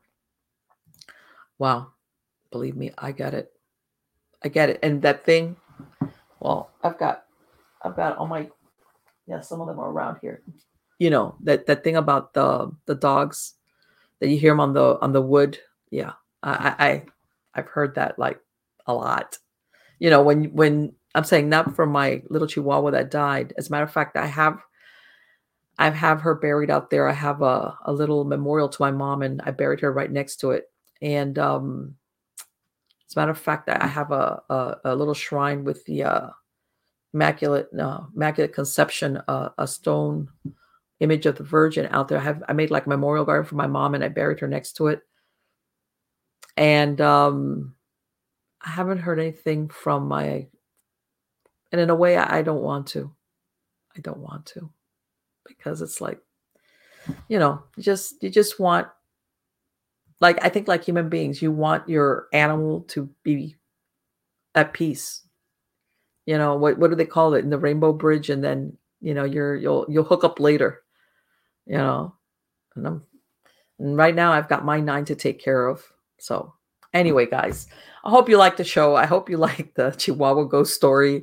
And um, like I said, I've got a lot of interesting guests coming on. Go to Miami Ghost Chronicles dot com for links to either the videos or the podcast versions, podcasts without commercial interruptions. Please sign up for my newsletter.